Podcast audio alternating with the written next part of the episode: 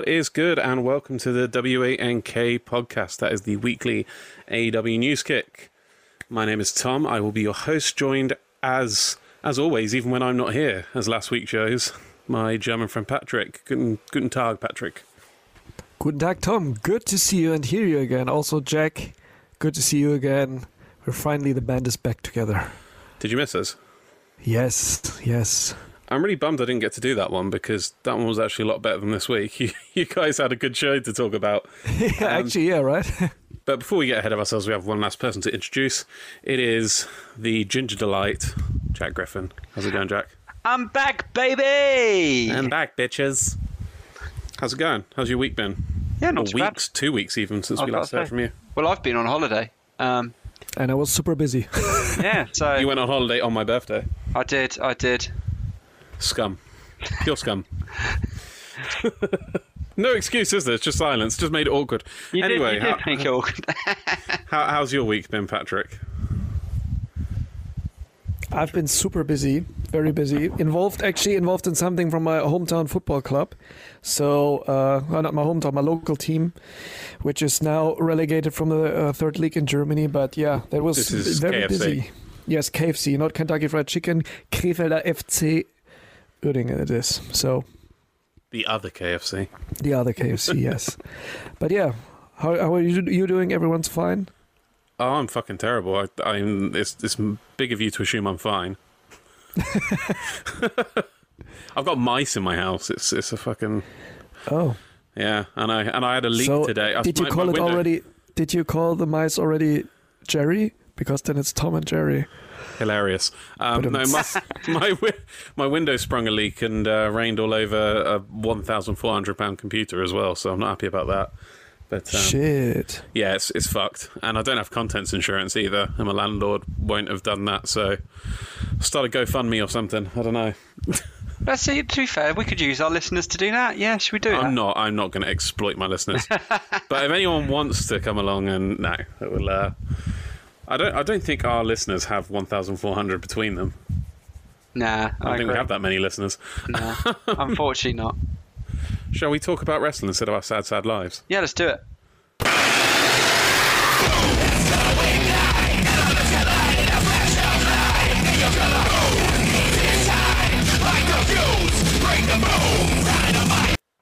First up on this edition of Dynamite was rather unconventional. We had Jake Hager versus Wardlow in a cage fight. I haven't done a play by play for this because I'm going to be honest, guys, I don't know where to start. um, I'm just going to give you uh, a little bit of uh, what I've got written down and then we'll talk about the match itself. So, first off, I'm kind of wondering they say there is going to be no judges because it's, it's win by KO, submission, or referee stoppage only. So why are the rounds? There's three timed rounds. So why are the rounds if it can't be won on judge's decision? That's that's my first thought. Um, or my only thought, really, because then the stuff I've got written down after the match is Shawn Spears attacked. Uh, well, Jake Hager won the match. Um, Shawn Spears attacked him after the match. Then Jericho came in and MJF came in to attack Jericho. Big melee. Uh, MJF puts salt on the earth on Jericho. Malenko comes down to make the saves. That is Dean Malenko. And then MJF attacked Dean Malenko. And then Sammy Guevara came in to face off with MJF and build for their match in a couple of weeks' time. Um, yeah, as I said, I put I did no play by play for this because I I wouldn't know where to start with with it being a a, a fake a scripted MMA match. We don't use the word fake, do we? Um, which of you has more MMA experience? I'm gonna I'm gonna come to Patrick. I'm gonna assume it's Patrick. Sorry, Jack, but uh, Patrick, what were your thoughts on this? my my MMA uh, experience is mostly limited to CM Punk's time in UFC. it's still more than Jack's watched. and I watched a little bit also, like since you're in Iceland, uh, uh, UFC is quite big, and uh, Gunnar Nelson is also in UFC, so sometimes I watch their bouts, but um, I'm I'm not so into that. Like to, to, be real honest, I find MMA boring. This is why I prefer wrestling because I like action in the ring or boxing. I prefer boxing. Also, there's more action in it, but. Um, that was interesting what you pointed out also that that why why having rounds when there's no no ref- yeah why have no, rounds if there's no judges yeah, like? Yeah no judges or so. That's true. I didn't think of that. But it's like uh, it reminds me of um it reminds me of actually it's worse. I was thinking because I actually like this match I'm about to reference. I think it was Fall Brawl 96 they had Johnny B. Bad who was Mark Mero versus Brian Pillman Senior. And uh they had a 30 minute time limit on it, and then afterward, it, you know, it went to the 30 minute time limit, and after after that, they they came out and says there has to be a winner in this match, so you know, keep keep going until there's a winner, like a golden goal sort of thing. And it's like, why even have the time limit if you were going to do that? Do you know what I mean? It's a similar sort yeah. of thing to that, except this is worse, really, because you've you've got like rounds. Do you know what I mean? Yeah. It's like, yeah. Yeah, maybe. Yeah, I don't know. That's that's a pretty good point. Um, but apart from from this little thing, is like uh, I like the match a lot. Um, because they really like they, they were really stiff. They did some stiff punches and some stiff kicks, um, and then in between, like out of nowhere, the Hurricanrana from uh, from Wardlow, where, where I was like, okay, that's probably not an MMA thing. But so it's, um, it's received a lot yeah. of criticism online. This match did not go down well amongst some circles that I've seen. Yeah, uh, when, when you see it from from like a scripted wrestling point of view, then it's yeah. It, yeah. it is definitely not the best, but I like the approach that they wanted to do something like this as a as a once oh, yeah. like like as, as a stipulation once. This for for what it was supposed to be, I think it was good, but it definitely should not be uh, like uh, like a bigger thing. Uh, but still, this one match was way better than all Raw Underground matches. So, but you, are also you're more aware of uh, uh, uh, of the Bloodsport by who was that again? Mm. Well, um, sorry, I'm just drinking some wine. I've, you know, we are the unprofessional podcast. So I told you, I've had a hard week. Fucking leave me alone. Um, yeah, no see, I see people complaining and comparing it, saying, "Oh, this isn't Bloodsport. This isn't um, UWF, is it? We used to be a, a Japanese shoot fighting uh, federation." But uh, you know, they. The thing is, when people like Jon Moxley wrestle in Bloodsport, it does get a little bit pro wrestling age. You know what I mean? I think I remember seeing a Jon Moxley Chris Dickinson Bloodsport match, and um, it did get pretty pretty wrestly. Like a, a lot of them seem very real. You know, Simon uh, Simon Grimm, Simon Gotch in uh, WWE. He does a lot of the Bloodsport ones, and his matches look very kind of shoot for. They look they look like real UFC matches. But um, when Jon Moxley came in, he's just so drilled into like pro wrestling um, that I don't see. This might have been more realistic than his fights. Do you know what I mean? Um, Hurricanrana aside, um, I just want to mention what you said about that uh, that running off the cage thing. I think that was a bit of an homage to I want to say Georges St Pierre, but uh, it might not have been. It might have been someone else. Um, but I think it was GSP who did the did the um, actually did that kicking off the cage thing. So he did it better than Wardlow, to be fair. But yeah, that's um, true. And in a real match, that's also yeah, quite, yeah, quite yeah, interesting. very impressive. But it's you know I think it was a nice little nod to to UFC fans. So it's kind of like you know, people were saying, "Oh, this is an insult to UFC." I think they really did try, um, but I just don't know how to rate it at the end of the day. And and the one problem I see is putting this on the with Bloodsport, with um, UWF, with uh, Raw Underground. They've all got one thing in common: is that all the all the matches on the card are shoot style fights. Whereas this, if you have a shoot style fight at the beginning, and then on the same card have pro wrestling matches.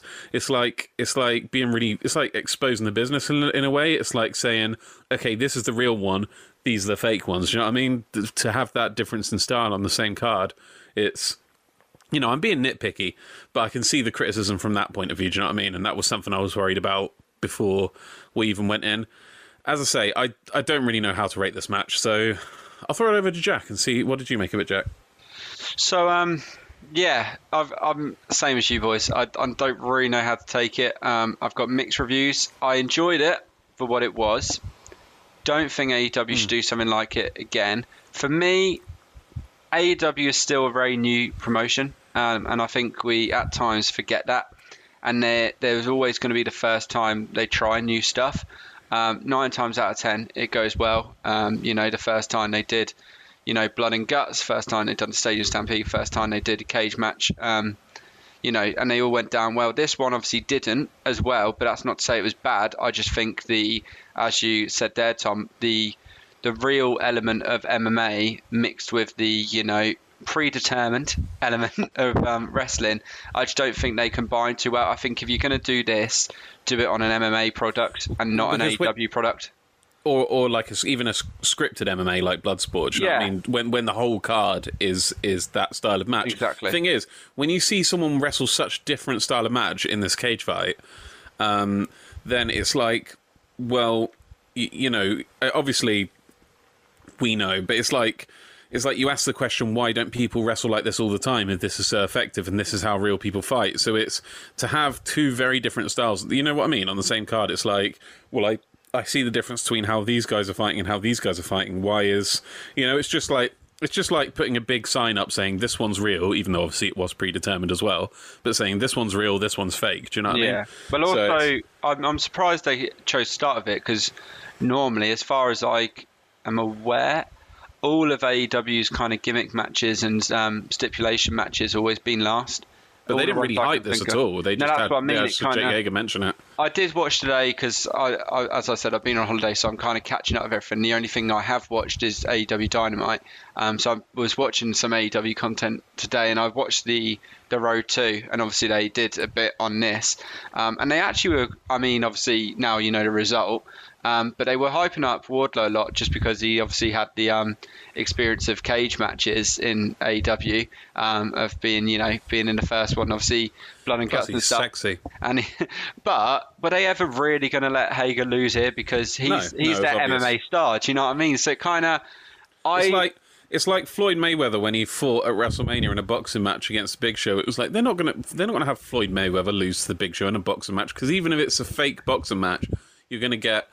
You know, he's going to be worried that there's a small subsection of marks who genuinely think Floyd Mayweather has a boxing loss. Do you know what I mean? So yeah, and and it's like this- that. They can't even in a, even in a, even in a predetermined MMA fight, they could never have Jake Hager.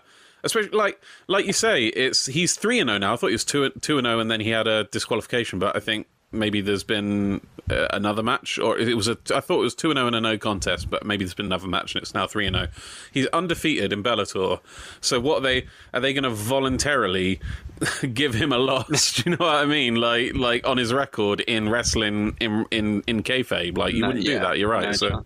But um, yeah, last thing I want to say on this is I hope this isn't the end of their feud. Um, this was the second time they fought. They both got a win over each other now. I'd personally like to see a conclusion to this in a pay per view style because these two can and do have the potential to have a proper good match in them. Um, unfortunately, this wasn't it. But like I Well, said, I don't know if this was good or bad. I genuinely don't know how I felt about this match. I was, I was, I was, I, you know, I finished watching it. I was like, of all the matches I've seen, that was one of them. Like, I can't, I can't tell you whether it's good or bad. I honestly don't know. I don't know in my own mind whether I enjoyed this or not. I just finished it. I was like, well, that was something. And that, that's it. That's it. That's all that needs to be said about it. Exactly. Next up, we had Penta, Kingston, and Kazarian. Uh, a little promo from them. Kazarian is cutting a quite a nice promo with a lot of Bible quotes. Um, I'm kind of a mark for that. I like when they do that. It's kind of uh, intense. Um, he talks of revenge and retribution. He's done being uh, decent in indecent times. That was a pretty cool line. Uh, Kingston gets on the mic, or it's not really a mic, but talks to the camera and says, Pray to your God and hope he takes your souls because your asses, your asses are ours. and then uh, Penta does his Cero Miedo. Uh, we'll come to well, we went we came to Patrick first on the last one. So uh, Jack, why don't you uh, give us your thoughts on this little promo? Yeah, I liked it. Just a little something to um to what's the um what's the term? I was about to say like wetting your taste, but you know what I mean. Just to kind of like you know Wet your whistle. that's that's it. Just to kind of you know get you a little bit more hyped for the um the main event. No, it was good. Um, I'm personally loving um solo. Uh, Frankie Kazarian, Me you too. know, single wrestler. I think it really suits him. I think he's really shining, and I love that. He's whole, so intense. yeah, and I'm, I'm loving the Elite Hunter gimmick, to be fair. Um, and yeah, with it, I like Eddie Kingston, and they, they I know they're going to be keeping him relevant because of the news um, that breaks that you know AEW are doing their first New York show, so they want to you know Oh, build him up, and I think they'll give him probably a title match at that. Maybe not win it, but you know they'll give him some or. Would they? Anyway, not long story short, it's nice to know that he'll still be in the picture because they announced that. Um, Frankie Kazarian's, you know, rising. It's nice to see him do his own thing and do it successfully without SCU, whereas Scorpio Sky, even though it's coming into it now, it's take, took him a while as solo to finally get some time, um, you know, to shine away from SCU. And with Penta, yeah, just Penta's just a legend, isn't he? Penta's just a been a, this promo, like I said, just good to kind of whet the appetite, get you ready for the main event, which obviously we'll discuss later. Have you seen the size of that arena in uh, that Huge, venue in huge. New In York? it. Let me have a look at the capacity whilst you have a little chat. Yeah, we'll uh, we'll go on to Patrick on the neck for the next thing, but you can come back and tell us that in a second. Patrick, you lucky duck, you get to talk about a Team Taz promo. So Taz Taz tells Ricky Starks he needs to sort things out with Cage. I, I swear I've seen this promo a million times. um, Hobbs tells Starks and Hook in all capitals, remember, because uh, we love some Hook, that they left him hanging um, in his match the other week. Uh, Taz sets up a match between Hangman, Adam Page, and Will Hobbs. Uh, yeah, Sorry, quickly, what, before Yep. you go into that, Yep. capacity 23,771. Oh, imagine if they filled that out. That, that They said it will be their biggest audience to date if they do do it. Because I mean, I mean, sure they can do some tricks like with, you know, uh, not having any fans on camera side if they don't sell out. But I mean, Oh, I think also- I think I think if they'd been running, if they hadn't shut down because the pan- if the pandemic never happened, they probably would be running this Yeah. size arena by now. So I'm kind of hoping they do fill it out, but we'll see. I think they will um, because it's the first New York show. But also, whilst we're quickly before we go into the rest of the show, they announced today they're doing back-to-back shows in Pittsburgh for Dynamite and the first episode of Rampage on the same week. Same venue as well, I think it is. Sick. So Uh, go. Patrick, before Jack rudely cut you off, I was going to ask you what you thought about Team Taz. I'm joking, Jack. What did you think about this Team Taz promo? It's Groundhog Day again. Right, I said I've seen this. I've seen this promo so many times. yeah, it's uh, it's just okay. So just just be positive about it, Patrick. So it's it's actually I'm I'm I'm happy that there's a development in storyline now, shortly but surely, but uh, slowly but surely. Uh, that also. Uh, um, um, Christian, uh, not Christian Cage, Brian Cage is not on on camera with the team right now. So I'm I'm interested to see where this will develop now. How this will also I don't know tear the group apart or so. I don't know.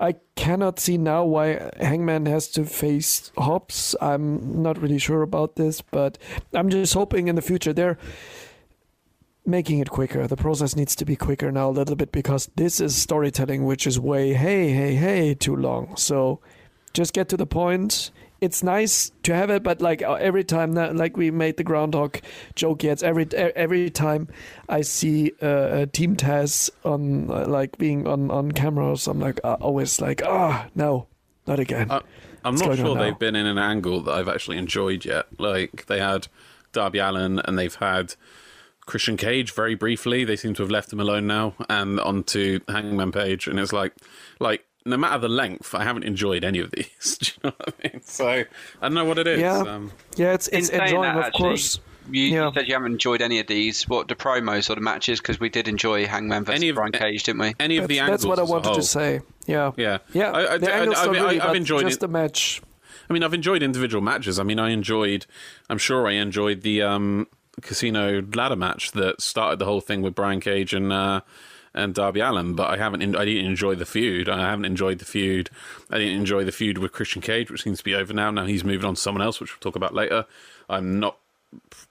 Potentially, probably not going to enjoy the feud with Hangman. It's, I don't know. They're just not interesting to me, Team Taz, right now. But I'd like to see that change. Next up, we had the Men of the Year. That's what they called themselves now. That's Scorpio Sky and Ethan Cage. Ethan Cage? Ethan Page. Ethan Cage? Hangman Page? Uh, Adam Cage? Whatever you want to call him.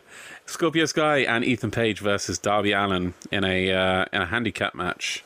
I'll give you the play by play. So Darby starts out hot, throwing Page around with arm drags. Scorpio gets tagged in, is taken down by Darby for a near fall. The numbers get the better of Darby Allin as they double team him. Darby battles back and hits a standing coffee drop. Coffee drop? I'm fucked up already. This has gone right to my head, this wine. Coffin drop off the ropes on both of them for a two fall. Ethan tags himself in, shoulder tackle to Darby, goes for a big press, but Darby reverses it into a sleeper. Page battles out and is firmly in control.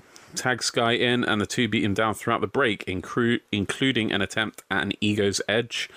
The Men of the Year hit back and forth backbreakers, which was probably my favourite spot of this match, which was when they were basically trying to one up each other by uh, breaking Darby's back um, in flashier and flashier ways. Um, Ethan goes for the fifth backbreaker uh, between them, but Darby rolls him up. But Ethan kicks out and mocks his lack of a partner by kind of holding him and gesturing him to tag towards the empty corner. Uh, Darby counters a, another backbreaker um, and a temps. Oh, no, no, he does actually hit a Scorpion Death Drop. Um, Ethan tags in Sky. Darby pretends to hot tag himself, which was I couldn't because I I thought he was like geeing himself up, but then the crowd the uh, the um, announcers said he was tagging himself in, and gives Sky a shotgun dropkick and a code red before Ethan hits a massive STO, which actually looked more like a rock bottom because he lifted him off his feet. On him, Darby zip ties Ethan Page's feet together and rolls him out of the ring. Um, and he rolls up Scorpio twice uh, for kickouts and then hits the stunner and then a coffin drop. But Ethan Page pulls Darby out of the ring. His feet are incapacitated, but his arms are not. He finds a toolbox under the ring, cuts himself free, uh, throws Darby headfirst into the ring post. Sky tags him in. Um, Ethan attempts to suplex, well, superplex him, I think, but uh, Darby bites his way out. Um, he attempts the coffin drop, but Sky interrupts, and uh, Ethan hits the ego's edge for the three. Let's come to who do we come to first? We came to uh, let's come to Jack. Jack, what were your thoughts of this match? So I liked it. Um, it was more than I thought I did. Um, I did think, well, I thought this match made Darby look really good, um, and I've enjoyed his, you know, this match with him. Seeing as you know, we've slagged off a lot of Darby recently. He seems to be regaining it back. I thought this was the perfect kind of match to display his underdogness, if that's the word I'm looking for. You know, the sort of each match we know what Darby does. You know, he gets squashed and then manages to win somehow. And with the title matches, it annoyed me more because it shouldn't have been like that. With this, because it was a handicap match, it served a purpose. Do you know what I mean? It it actually worked for him because he, you know, he was the underdog. Um, so I liked that in effect. Um, but I don't get what this match was meant to do. Like, what purpose it served? Did it serve the point of, you know, Darby doing it without Sting? Because, like, he's the long term project anyway in this. Like, he's the one that, you know, is going to be pushed over Sting because he's the future star. So, and so what's, I, and I, I really don't see why they did it. And it made, you know, Scorpio Sky and Page look bad a little bit. Yeah, I mean, it almost made them look worse because they kind of Exactly. teased. They almost, you know, there was a second there where they teased kind of Darby winning with the uh, the zip ties, and it's like, oh, this would bury the Uh-huh. men of the year. Exactly, and also like, sure, it made Darby look tough, but we knew he was tough anyway. We've seen him throw down, you know, stairs and you know to have the street fight and stuff. We know Darby's a tough kid, so I really. I liked the match and I liked what you know how Darby looked in it, but I really don't see the point in this. And I think it's just kind of another way of AEW, and they do do it quite regularly, where they they've got an end goal to the storyline, but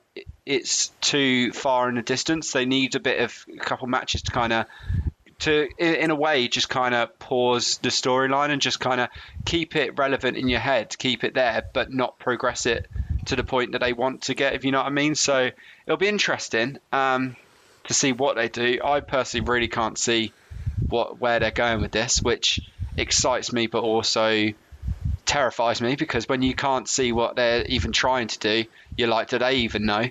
Um, but it excites me because if they do have a plan here, I, I've been really enjoying Scorpio Sky and Ethan Page, so I do want to see them more on, um, you know, Dynamite. I don't want to see them put back to Dark or Dark Elevation, but at the same time, I don't want to keep just seeing the same matches because that's not what we watch this for. So, so yeah, overall liked it, but you know, intrigued is the word I'd use. to respond to your point, I don't actually think there is any, there was any um, effort on their part to advance this storyline because I think, and I think that goes for pretty much all of this Dynamite, and I think because it's a Friday Dynamite in that late time slot, there was, you know, there was very little you know, you could have missed this dynamite and not missed anything, really. Do you know what I mean? Um, and I think that's this was kind of intentional. Um, I understand why they did it. It doesn't, you know, automatic, you know, it, it- excuse or no, it doesn't make for great TV. But I understand why they did it. Um, this match was only okay for me. Um, as I said, I like that stuff with the backbreakers and uh, yeah, the zip tie thing. Um, so when Ethan Page went under the ring and got a toolbox, I was like, well, that's convenient. like the zip ties, but there's also toolboxes. Um, but you know, when you think about it, it does make way more sense for a toolbox to be under the ring than half the stuff they pull out from under the ring. Because obviously, if you're setting up the ring, you might use a toolbox. That said, it still kind of threw me a bit because I've never seen a toolbox under the, being pulled out from under the ring, so it's kind of not part of wrestling canon, if you know what I mean, for there to be a toolbox under the ring. So that way, in that sense, it seemed like kind of an obvious plant for it to be there, like and a bit too convenient. Um, but you know, they should they should really establish a toolbox as something that is found under the ring and use weapons from it. I kind of like that because then this kind of thing would make more sense, and it makes sense for a toolbox to be under the ring anyway. But you know, it, it was like, ugh, it was a bit eye rolly. But yeah, I mean, I'm I, at the very least, I'm glad that uh, Men of the Year won it because you know how embarrassing would that be? It'd just kill any kind of momentum. What little momentum they have, because I don't think they actually have that much. But Patrick, could we get your input, please? Yes, um, I mostly agree with both of you guys. Uh, what what Jack said is also what, what I saw. wh- What was the good outcome of the match is that um, Darby looked good in the match. That was there was one thing where I was like, yeah, make that finally. Let him wrestle. Let him do his thing a little bit more. Then that's that's the Darby I like. So I like Darby in that match. I also actually like Man of the Year. They they are quite cool together. But all in all, this whole thing, like in the end, it didn't give us the direction where it's pointing to now, where it's leading to now. Uh, also, we still don't know. Um, yeah, why why Sting shouldn't be there or, or what about like what what Sting thinks about this or so. Hopefully, um, I'm not hopefully. I'm, I'm pretty sure this will be done next week by uh, Tony Schiavone when uh, Sting comes to the ring to answer his questions or so again in a segment we all know that will come. But uh, yeah, the the, the, the storyline behind it I didn't get completely. So. It, in ring wise, it was good, or it was okay, or it was better than I expected. Let's say it like this, because I didn't have any positive connotations to the match, but in the end, it's like the segment also, I don't know, needs to have a better background story. Was it last week they had that? They had the promo with Darby Allin and Sting hyping this match up, and it was one of the Yeah. most awkward promos I've ever seen. I- Yeah. like that was so awkward. Like Yeah. the way the way he just kept saying, "I need you to believe in me." I do, you know, I do believe in you, oh, but I need you to. But I do. But oh, it's like, what is going on? yeah, Like, then this- this this passive aggressiveness by Sting. Okay, I'm not coming. Okay, see you. Fist bump, bro. I'm not coming. Okay, they're like, Yeah, what the they hell? just kept repeating themselves, and Darby just Yeah. did not come across as a guy with mic skills in that at all. But obviously, that's Yeah. last week. But um, yeah, um, as I said, I don't think there was ever really any. You know, it was never their goal to advance storylines this week. But even so, I don't know. It was fine. It was fine. Next up, we had Orange Cassidy versus Cesar Panini, Cesar Bodoni. Um, I'll give you the rundown, so it's not not too much to talk about. So as uh, as Orange Cassidy's making his way to the ring, we get a little video of the Wingmen, as they're called. That is Pretty Peter Avalon, Ryan Nemeth, JD Drake, and Caesar Bananarama. I need to think of new words for him. Um, they say that uh, Orange Cassidy has ignored them, and now they're going to make him pretty. Okay. Uh, Benoni doesn't get an entrance, which is which was strange to me. Uh, he uh, dominates to begin with and tosses Cassidy across the ring. Um, he he Orange rolls out of the ring, and the wingmen start to give him a makeover, uh, fake tan and hair gel or wax or whatever. He uh, tries to battle back, but gets booted and pushed back out of the ring for further grooming. And uh, Ryan Nemeth puts his flashy jacket on him. Cassidy, uh, a little bit later in the match, dives outside of the ring onto Benoni and his crew, but is caught and thrown back. The best friends interfere, and Chuck and Trent, with a question mark, assist OC in a flip to the outside onto uh, the wingman while Kris Statlander distracts the referee. Uh, he hits a stun dog millionaire, followed by a rolling DDT. Um, hits orange punches to Nemeth and Drake. Benoni goes for a pump handle slam, but OC hits him with the orange punch for the win. Jack, you like Orange Cassidy. Give us your thoughts on this one. Yeah, I thought I thought it was an okay match. It, again, it was as you said um, in the last match. They they weren't trying to really move anything forward here. There However, was a lot of there was a lot of okay this week. Yeah. wasn't there? but I liked it, and um, I I'm, I can't believe I'm saying it, but I kind of like these um, the wingmen. Um, not as you know as a really big kind of faction, but I think they're quite a good kind of teeter in between you know dark and occasional dynamite faction that actually you kind of care about and don't mind seeing. I think they're quite funny, um, quite unique, and um, you know I wouldn't be surprised if they catch on a little bit. and People start you know getting them They over stri- a little bit. They they strike me as that kind of group that people will start following and liking ironically, and at some point it will become unironic. The same sort of thing happened with uh, 3MB in WWE, three man band, which was uh, uh, who was in that? We got we had uh, Drew McIntyre, uh, Heath Slater, and Jinder Mahal, wasn't it? And uh, I think there might was there anyone else in that band at any point? Ah, no, because it's three man band.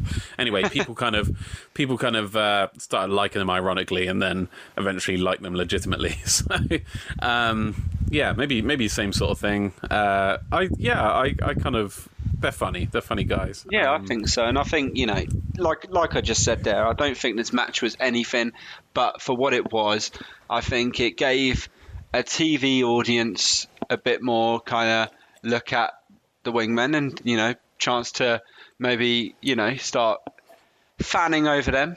Um, and also, OC's just a natural star anyway. It's nice to you know, anytime he can get TV TV time, and I think they're they're trying to obviously keep OC on telly for I think a potential another Kenny match. Obviously after the Jungle Boy one, there's like a rematch because you know they've got this whole conspiracy storyline going around now, haven't they? With um, Kenny saying you know, um, well, I mean it was in a promo. Was it was it this week or last week? I think can't remember. But anyway, the whole conspiracy thing. So Do you not think that might confuse people having these kind of two storylines that OC's involved in at once, or they're probably abandoned this one, right? Like, Well, no, this, like this one wasn't. a- This one was a storyline. This was just two, two factions putting a wrestler from them up again. I don't Well, think. I don't think but there hasn't there been some maybe maybe wasn't it on BTE or something? Hasn't there been some you know that was where it kind of came together with them, you know? maybe I- dark def- or dark elevation, but I Have you don't been think- watching BTE? Because I swear I saw this on. BTE. I mean, the only thing I don't. I mean, I've missed the last couple of episodes. I need to catch up with them. I think Um, it might have been on BTE. I think there was a scene where they were all like leaning against the wall, and Orange Cassidy was there, and I think they were, I think they were trying to recruit Orange Cassidy. But again, this is the kind of thing like you miss an Oh episode wait, yeah. of BTE. And no, they said yeah. about they said about um his style, didn't they? Yeah. They said that yeah, no, that yeah, because that was Yeah, but it's, it's a when they came to BT rivalry that they put on TV, and again, this is the thing: if you don't watch BT, you're not going to get what's going on. And you're like, why is he in this thing now? When uh, when he was in a thing with Kenny, um, they uh, the I, I will talk about it now because I don't think I actually I actually wrote any things about it, but any notes about it. But that um, that package they, or it might have been last week. That might have been why I didn't write about it. Anyway. That package they put together, um, Kenny, where it made it look like they were saying "Thank you, Don," and they were Yeah. saying "Fuck you, Don," and like uh, and made it look like all the fans are cheering Kenny. That was hilarious. Yeah, I thought that was But- good. But yeah, I'm, I'm liking the way that goes, and like I said, it, this this was fine. This it was It was there. another fine match. It was there. Uh, Patrick input plus. Yeah, nothing else also to say big, uh, much big about that because it was, yeah, it was more of a squash match to me. Also, uh, what I really liked about the match when, uh, uh, when when uh, not Trent was the other guy, Chuck Chuck ET. Chuck T, yeah, Chuck Taylor, thank you. When he just uh, uh, slided in on the apron and just gave a thumbs up to uh, uh, Nick Nemeth, and then Nick Nemeth got the orange punch from OC. That was that was a hilarious thing. Really, that was really good. Uh, except from that, I think also like the the the best uh, the wingman. Yeah, it's it's a BTE bit. Let's see how this will work out. This week were a lot of these things also which are like, hey, you don't know really the background story to it. You don't know what they want to tell. But uh, yeah, we can come that to later point where some of these other matches are taking place. Next up, we had Alex Marvez talking to Jungle Boy backstage, or at least he tried to before he got a chance. Kenny and his boys, Don and uh, Michael Nakazawa, rocked up on a golf cart. Kenny says he can't tell if Jungle Boy is confused or a little starstruck. Says the champion, he, he Kenny, the champion, is here with no suit or championship belt. Um, and says it's because last week Jungle Boy embarrassed him. Um, and he says he's going to give him the opportunity to show how tough he is. Um, talks about packing a a picnic with sam- with a sandwich with two knuckle sandwiches or whatever, um, one for you and the other for you or something like that. I can't remember. Um, and I just I remember I I, I uh, made sure to write this down that he said now that I've warmed up my flicker jab. Like what the fuck does that mean? Um, says uh, Jungle Boy gets the first shot free. Uh, Jungle Boy gets ready to hit Kenny, but Nakazawa attacks him from behind with a chair, and Kenny whips him into the bins. And uh, save from Nakazawa, who eats a little bit of an attack from Jungle Boy. Um, they escape. Kenny and Don escape on their on their golf cart. Um, Patrick, thoughts on this segment? That was one of the few really good ones. I really enjoyed because it was just hilariously also stupid. I like this, the heel Kenny, the stupid stuff he's also doing in between. And uh, come on, like when when they were getting away and he was kicking out Nakazawa, who just jumped into the car and he was kicking him out again just to fly against Jungle Boy and leave him behind. And see you next week. yeah, he shouted if they were going off. Yeah, that, that was so good, really. That was just, I was also thinking when I watched it, like, why would somebody do that? That's completely nonsense, like in a real life context. But on the other hand, this is psychological warfare just to make somebody like really uh, crazy in their mind. Like, uh, uh, what what crazy guy am I dealing with? Is he stupid or so? Like, this goes into your mind, and therefore it was really well made uh, segment. Then I have to say. Yeah, it's hilarious. Um, I think all of Kenny's all of Kenny's segments tend to be the backstage highlight of the week for me. Um, sometimes even the overall highlight of the week, including in ring da- in ring action. He's so good. He's so funny. Um, yeah. Uh, last, well, speaking of highlights of the week, probably because I'm not going to get another chance to say this. Last week, I loved. Um, it's completely off topic, sorry, but while I've got you, Patrick, talking because you were the one who reviewed it, um, the inner circle smashing up that limo. That was that was what I was I've been waiting for all this time. Like you know how I always say, um, like the stuff with like uh, Mox and Eddie attacking the trailer, or Cody and QT Marshall on top of the uh, on top of the bus. How they always almost go for something awesome AEW and then pull back at the last minute. Like um, instead of having Mox drag away the trailer and dump it in the river or something, they just had him kind of ding it up a little bit. Him and him and Eddie. Um, you know, when he said grab the pipe, we thought, oh, is he going to lock him in the trailer and drag him off? No, he just dinged it up a little bit. Or when, uh, you know, Cody took QT Marshalls to the top of the bus just to put the figure four leg lock on him instead of throwing him off or something. Like, we always say they're almost there and then they just pull back. But this was the kind of Attitude Era esque carnage I've been looking for when. Uh, when the inner circle and the El Bato thing, and when he when he uh, when he attacked it with the uh, forklift, so I just wanted to get that in there to say um, more of this, please, AEW. Anyway, though, back to this week. Um, yeah, as I say, it's usually the highlight. Kenny's backstage backstage antics for me. A lot of fun.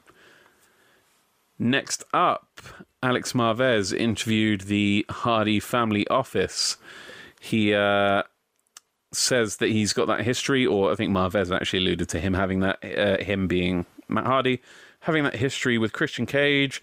Matt says that Christian Cage breached his contract. I don't remember him signing one. Um, Cage interrupts, and uh, the Hardy family office lock him in a cage while the bunny makes an awful noise. Um, and then while he's locked in this this cage that's just randomly there, Hardy tries to bribe Christian Cage to retire, and Christian Cage doesn't. Jack, what do you make of this? It was there.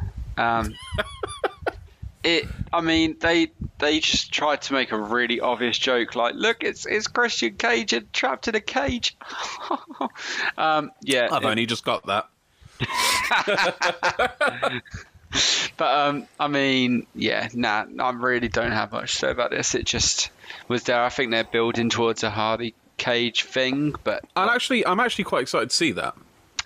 I am, but I found it funny last week when I was listening, Patrick, to you and Hugh joking about how these two are the were the um two least popular ones out of the two tag teams, and they're trying to build up like they had all this kind of history. I found that um, Yeah, I, I said, Yeah, I said, I, I will remind you on the previous week. I also said that while I was saying it was. You know what? Between, Well, I wasn't quoting yours. I was quoting Hugh and Patrick's. So you know, it's not all about Should you. just replace? Should just replace? Yeah, but I said it the week before. I said it was never really between Cage and Matt Hardy. It was always between the Hardy Boys and Edge and Chris. You know what? Sod off. It always it always has to be about him, doesn't it, Patrick? It does when I did it first. Oh, you're getting on my wrong side. You're rubbing my wrong nerve. Um, no, I'm I'm excited to see. You know what? I'm excited to see the match, but I'm not excited for the build up. Does that make sense? Like, I'm excited to see the match because because for me, you don't need to add any build up to this. It's Christian Cage versus Matt Hardy. They've got the history, as they keep saying. There's no need for any build up for this. Just give me this on a pay per view in a you know extreme rules match or whatever you want to call it, unsanctioned, and you know let's be chill. I'm just I'm not interested in all the build up and the Hardy family office stuff that comes with it, and big money Matt and me, you know, meh. Not so much. Next up, we had. I've actually written down Piss Boy and Brock Anderson versus the Factory because that was what uh, Anthony Ogogo refers to uh, Cody as. Cody and Brock Anderson versus the Factory. Um, so, first thing I noticed about this was when Cody and Brock Anderson was coming out. Uh, Justin Roberts announces them as accompanied by Arn Anderson, the team of his son Brock Anderson, and Co- like, ima- just give me a second. Just imagine if Triple H, in Charlotte Flair's debut, first ever wrestling match, brought her out as his tag partner in a mixed tag match, and they announced it as Ric Flair's daughter.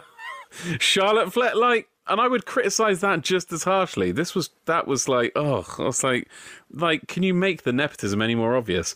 Um, like, you're just proving QT Marshall is supposed to be the heel, right, about everything he said about the nepotism. Anyway, onto the match. Brock and Aaron Solo start because it's QT Marshall and Aaron Solo. Sorry, I didn't mention that before. Um, for the factory, Cody gets involved immediately, like he's trying to help Brock like straight away, and just like fucking backseat drive him. Um, like let him breathe, dude. Um, Brock tries some chain wrestling, but Solo pulls his hair and puts him down. But Brock kips up, and Solo tags in QT Marshall. Marshall. Uh, Solo and oh no, I've missed a bit. Um, Brock tags Cody in, so Marshall tags right back out again because he's scared of Cody. Um, but uh, yeah, uh, Solo and QT trade tags, beating down Cody. Cody tags in Brock, who rams his shoulder into QT in the corner repeatedly. Gets a nice little pop for that, like a lot of aggression. Uh, goes for a gut wrench power bomb on Solo. Uh, I think it was a gut wrench power bomb. It was a gut wrench move anyway. QT hits the spine buster on Brock and looks directly at Arn Anderson at ringside as he does it. Decent wrestling for an ad break. Heel beat down. Uh, a suplex from Solo was one of the things. I think there was like a guillotine sort of move uh, from QT on Brock Anderson. QT gets a one count on Brock. Um, hits a butterfly suplex for a two. Brock evades a big corner forearm, forearm and avoids the interference from Solo. Tags Cody, but Paul Turner doesn't see it. QT goes to steal the Cross Rhodes, but Brock reverses it into a DDT. Cody and Solo both get in for the hot tag from Cody. Hits a power slam and whips QT into the ring. Was he outside the ring? That's what I've got written down. um, he uh, oh, what did, he he hit something on Marshall. Uh, I I've just got FHS. I, I can't remember what that stands for. Very sorry. Um, but then he hits a figure four leg lock on Solo, who gets the rope break. Uh, Cody sets him atop the turnbuckle. QT drags him off, but Cody reverses it into a Canadian destroyer. That was a great reversal, to be honest with you. Um, corkscrew kick from Solo. Brock breaks up the near fall. Cody comes off the top to the outside, taking out Marshall, and Brock rolls up Solo for the victory. Let's come to. I'm going to go to uh, Patrick. I want to hear Patrick's opinions. Thank you. First of all, how bad were the pants from Brock Anderson? Like his his complete gear, he needs a complete makeover, please. Like He looks so much like his dad. It's crazy. Yeah, but like this, this, yeah, right, that's true. But his his gear was horrible. Like also, uh, Jenny, my girlfriend, was watching with me. She also said like, is he wearing like diapers or what, what's wrong with that? So. It didn't look good at all, so so the, he needs to work on that. That the that the gear looks a little better. Also, I don't know who does that for him. But apart from that, I was really surprised. Um, he was doing very good in the ring. I think for his like first match I ever see of him. I don't know how many red matches he wrestled before. He definitely did some, and um, yeah, that that was just interesting to see him. That I think that that was also the whole angle for me because I, I wasn't giving shit about Cody or uh, QT Marshall and Aaron Solo. I was just interested in how um, Brock Lesnar Anderson is doing, and uh, it was like last week. Do you remember last week when uh, Tony Schiavone was like, "Oh, sorry, just because I wasn't here last week, I'm talking about all the stuff that happened last week." But uh, Tony Schiavone was like the in-ring debut of Brock, and you yeah, they're just palpitations in the audience. He's like Anderson, son of Arn Anderson. it's like, oh, what's he gonna say? Don't say Lesnar. say Psych right now. Don't say something wrong. the funny thing is, like uh, Anderson uh, covered him in a jackknife cover, so it is the Jack Hammer, of course, from from from uh, you have uh, Goldberg. Goldberg, yeah. But it's it's so funny, like if yeah, if something that's associated with that would have come up. But anyway, I think the match was uh, okay, and Brock Anderson was impressing me a lot. So I'm looking forward to maybe see more of him, but less of his bad gear. I actually, this is gonna. So I said there was a lot of okay this match, and I'm gonna. If I came at this, so I I really dislike Cody. I dislike his gimmick. I dislike his ring presence. I I dislike the nepotism that brought Brock Le- Brock Lesnar. I've done it as well. Brock Lesnar Anderson into this match. Um, I think QT Marshall, while a decent re- enough wrestler, is an absolute fucking charisma vacuum. I'm not sold on Aaron Solo either, and yet for some reason I think if I ignored all that and took this for what it was and just just analysed this as a bell to bell match, this might have been my match of the night. Straight up. Jack, thoughts please. Tell me how wrong I am. yeah, this wasn't for me. Um, no? I thought it was cringy. I thought it was like a bring your child to work day. Um, spit out my wine. no, because I've seen he does. He brings all his children to work. When what? the other no. week, when all the Nightmare Factory just came out, sorry, the Nightmare Family, yeah, Nightmare Factory yeah, is still the name yeah. of it. Came out with him, never to see half of them again. Just Honestly, like he I'm... brought his kids to work. And again, when I was watching today, um, that Road to Dynamite, and they were showing it, it's always Cody and Arn chatting, and Brock Lesnar Anston is just stood there, and it's just like he doesn't. He, this is another, as you said, a classic case of oh, he's part of the Nightmare family. Oh, we'll just throw him in a match and throw him straight on TV. I know it's you know it's a big moment. I know you know it, you know it's it's Arn Anderson's son. It's his first match and he gets the win. But I just got cringed out by it. I I mean maybe I don't, I don't know what other finish this match could have had. I just got cringed out by it. I thought, you know, it was just a classic case of yeah, just Cody's sort of. He's just he just cringes me out. He, Piss boy. Yeah, he just there's. I, I don't know. I don't know what to, that means, but I, I, think it's hilarious. No, but I don't know how to describe him as like a metaphor. He's so he's so over the top fake. Swallowed a fucking dictionary in his fucking promos, hasn't he? He's so like... he's so over the top face that it's heel. Do you know what I mean? He's two faced oh. that it just pisses you He's off. the worst heel of the year for me. Yeah, and it's just worst face. Sorry, yeah, worst face. Hard to tell. I think was it an all right match? Maybe I thought nice touch. You know, um, Brock pulling out he, one of Anderson's old moves anyway. Um, but no, it just didn't do anything for me. It just seemed a bit of a let's treat Cody with the extra special treatment of being EVP can you know and just again with Brock as well it's a shame because there's so many wrestlers on like dark and dark elevation I've noticed that deserve more chance and they don't get it. And we can talk about it every week because I know we it gets brought up, but it's true. Like one of my favourite, and I watched their um that outside the ring they've done on YouTube. That Bear Country, there for me. I know it's a completely different. They're not a single wrestler, but they they deserve. No, it's the, not different. They could be brought. Cody Yeah. could bring them on and wheel them out. couldn't? Exactly. They I- I just think that- they they're not Nightmare Family graduates. I take it. Nightmare Factory.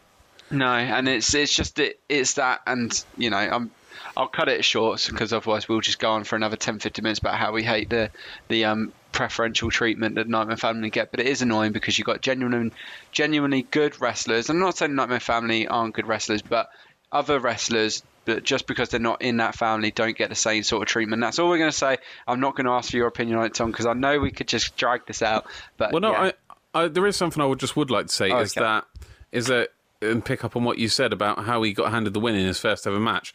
This is a big one of the big differences between Japanese and North American wrestling is that in Japanese wrestling, new people do not come in and win their first matches. They get the shit kicked out of them for months, if not years. Do you know what I mean? In their in their matches, um, and they have to build up. It happens in happens in uh, New Japan with the with the Young Lion system.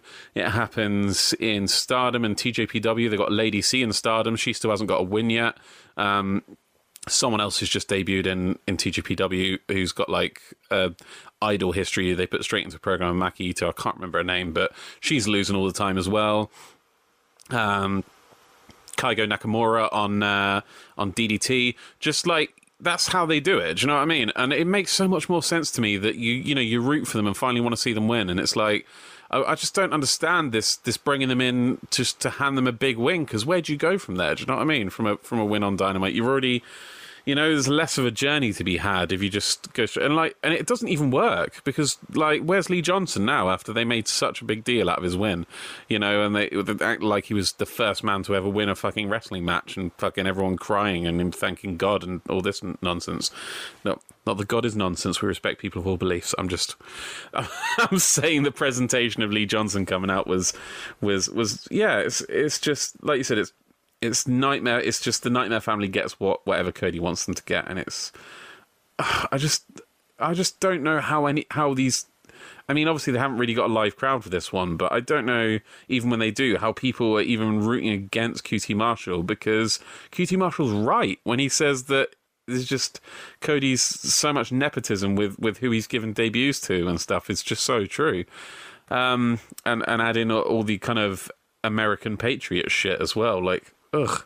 But um, wouldn't this be a great thing to do a double turn in the match one day where everyone is like really sick and tired of Cody and really QT Marshall address it address it as addr- address it at my fucking god addresses. As a German I'm usually good with an SS but addresses Oh, to the to the people address it to the people and everyone's like yeah he's true he's true and then within a few weeks they're gonna make it and then on the pay-per-view they're gonna make the double turn and to- cody turns and becomes this homelander guy who says fuck you all you fucking idiots but I that- hope it's for made for it. It's made prob- for a Homelander yeah. storyline. that's probably that's probably what they're going to do. But then they're going to act like they always planned this, and they clearly didn't. This was clearly a, a face angle gone wrong, gone very wrong. Do you know what I mean? And they're going to act like you know you're going to get these people like see marks. This was always the fucking plan. Like no, it wasn't. But they Stop need to they me. need to address it because that was Yeah, the, they no, should- no, that's no, that, that was their that's what they game all along. Is that AEW is for the fans? They should say, look, we did plan it as face, but you guys preferred him as heel, so here you go. Here's Homelander. I mean, here's Wonderwall. No, um, he's yeah, that no, that's absolutely what it's absolutely what they should do. But like, it's just annoying that there's going to be people acting like this was always the plan when it it clearly wasn't. But anyway, moving on, like Jack suggested. Next up, we had a little promo, a very little promo, might I say, from Lance Archer and Jake Roberts. Um, basically, long and short of it was Roberts says uh, Archer doesn't want to wait and that he can't control him. He can't stop him from doing whatever he's going to do. Um, Jack, just uh, yeah, there's not much to talk about here. But what what is your? Oh, first off, going on from the previous match. Where does your QT meter stand right now? I think it was about uh, I think it was about a two at one point. So give us an update on the QT meter, and um, and tell us uh, what you thought of this and the direction that uh, Lance Archer is going. Well, I mean, I can't remember when we last done a um, a QT meter update, so let's let's be generous because he is he is growing on me. Let's go him up to a four. Um, Bloody hell! I know. I thought I'd do. I, I, that was a Ron Weasley bloody hell. bloody hell. no, it reminds me of just a TikTok I saw this week, uh, oh, last week, of um, someone taking a piss out of that scene in the first Harry Potter with the chess. Harry, you got Yeah, to go. I- I saw that- I saw that too. Honestly, just incredible. Um, but no, yeah. So we'll bump out to four because it's been a while, and he has grown on me, and Cody's sliding down. They're gonna they're gonna overlap soon. It's gonna be incredible scenes, honestly. Um, They already have for me. I'm on about I'm on about a five out of ten for both of them. mad. Um, but now with Lance Archer, what was this? I mean, it just it is a it's a classic case of we've got a wrestler who's not got a storyline or anything going at the moment. Let's give him a promo just so people remember he's there.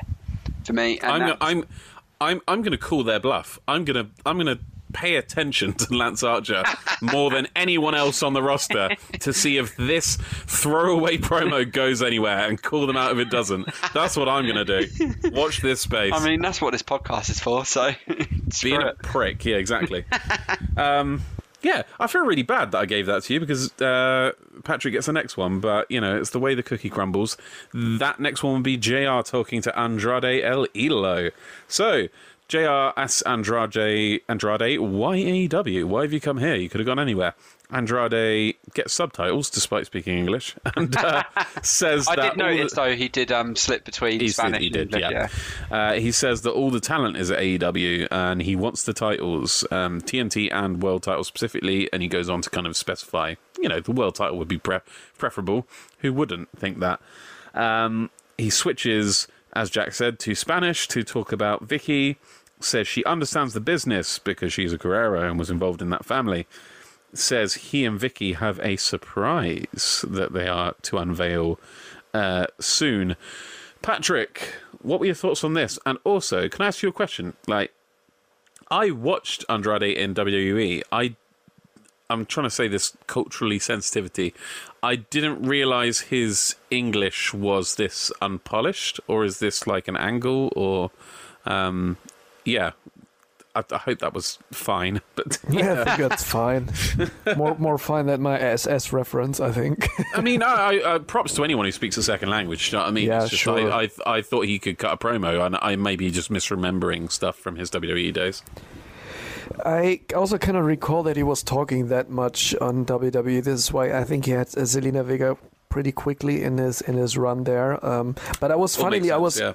I was also thinking about like this question. Like I was really thinking about like, okay, if his English is that uh, um, limited right now, I wouldn't say bad, but it's not the Yeah. best, but it's just limited. Uh, Fucking Patrick's done cultural sensitivity training. I, I, I need to go to whatever class you're taking. it's German life.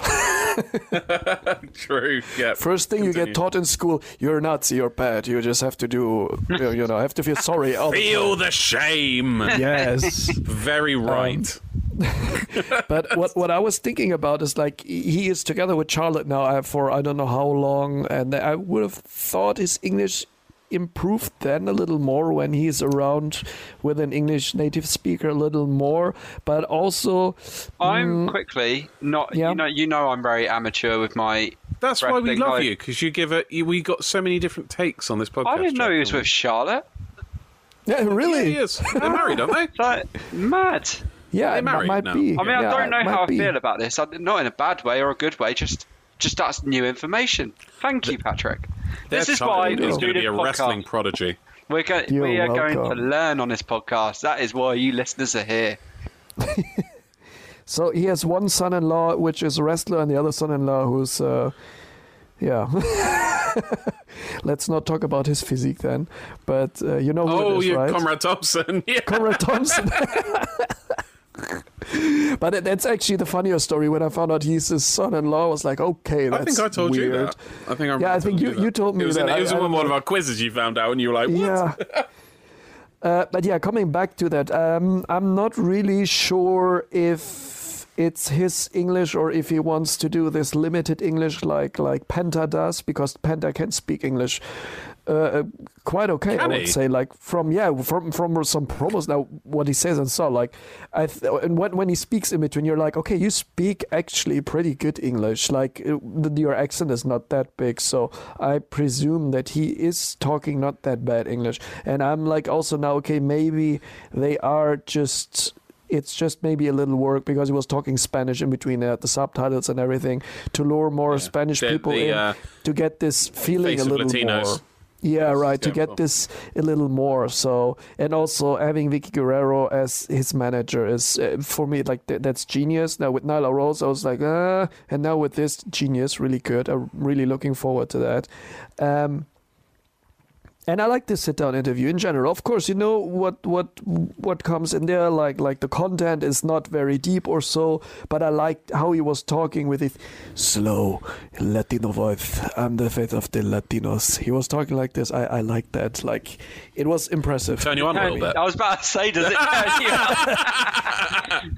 Oh, I'm want half to hard call- just hearing you imitate it. Call five five five. He likes uh, the uh, uh, Latino. elidolopines.com. only, only two dollars per minute. Quickly rush to uh, get that domain name. we, we've got to register at elidolopenis.com. Uh, yeah, but yeah, in general, it, it was it was quite cool. I'm I'm looking forward to that. Also, the surprise they announced. Now I'm really curious to see who's the surprise. What's the surprise? Maybe it's it's not that big. They're just making a big rumble about it. But um, yeah, I'm curious to see. This this is a, a nice build up. It's a slow and nice build up. Next up, we had Alex Marvez talking to Hangman Adam Page. I always like these interviews. Marvez asks uh, Page if he accepts Hobbs' challenge, and um, Hangman Page basically says, "Yeah, he's earned it. I accept the challenge, um, but I'm just happy I'm here with uh, good friends and Cold beer." He uh, Marvez then asks him about Kenny Omega. He's the number two, you know, number two ranked. Implications of a Kenny Omega potential match. And once again, he completely dodges the question as if Alex Marvez doesn't ask it. I really enjoy this long term booking. But yeah, he dodges the question and says Silver will be back soon. His uh, shoulder's nearly healed. Everyone's all hyped up. Uh, talks about Preston Vance, aka 10, giving a good performance the other week. Mentions that 5 has a new jacket. I love how, you know, Alan Five Angels is always the. Uh, you know the butt of jokes. So that that was the best compliment he could give him. And uh, then they all show their appreciation for Evil Uno and the performance he gave in his TNT match, TNT title match. Uh, lift him on their shoulders, chanting "Uno, Uno." Got the crowd quite hyped up as well, the fake crowd. Um, Jack, you get to talk about the Dark Order. What do you make of this uh, this segment? Uno, Uno, Uno, Ooh, no, Uno. ooh, no. No, I love it. Um, any any segment with these guys is great. Uh, Johnny Hungee, I'm looking forward to him being back in action. Almost there, almost there. I, I just love how gassed up he gets back from. He's like, he's like, yeah, and he starts like flexing his muscles and stuff. But yeah, again, Hangman dodging the question. Um, agree with you. Great long term booking. Um, and this was the this is the, I think the the one storyline they can't fuck up.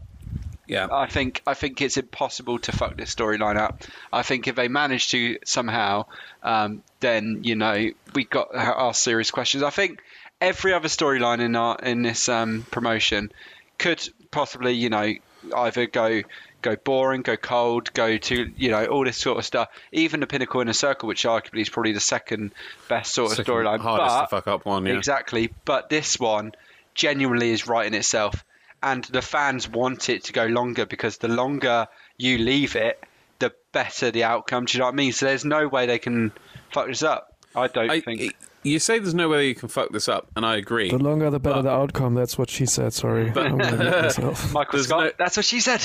there's no there's I agree there's no way that there's almost no way they can fuck this up, but I believe there is ways they can make this even better, right? So I think it would be a mistake to have Hangman win the first time. Because Yeah, I think I that's agree. what everyone's I think that's what everyone's expecting. And I think the problem with AEW is like you say, they are fan servicey, that you mentioned before, but they often don't predict. You know, the markings of a the markings of a good uh, pro, pro wrestling company is giving the giving the people what they want.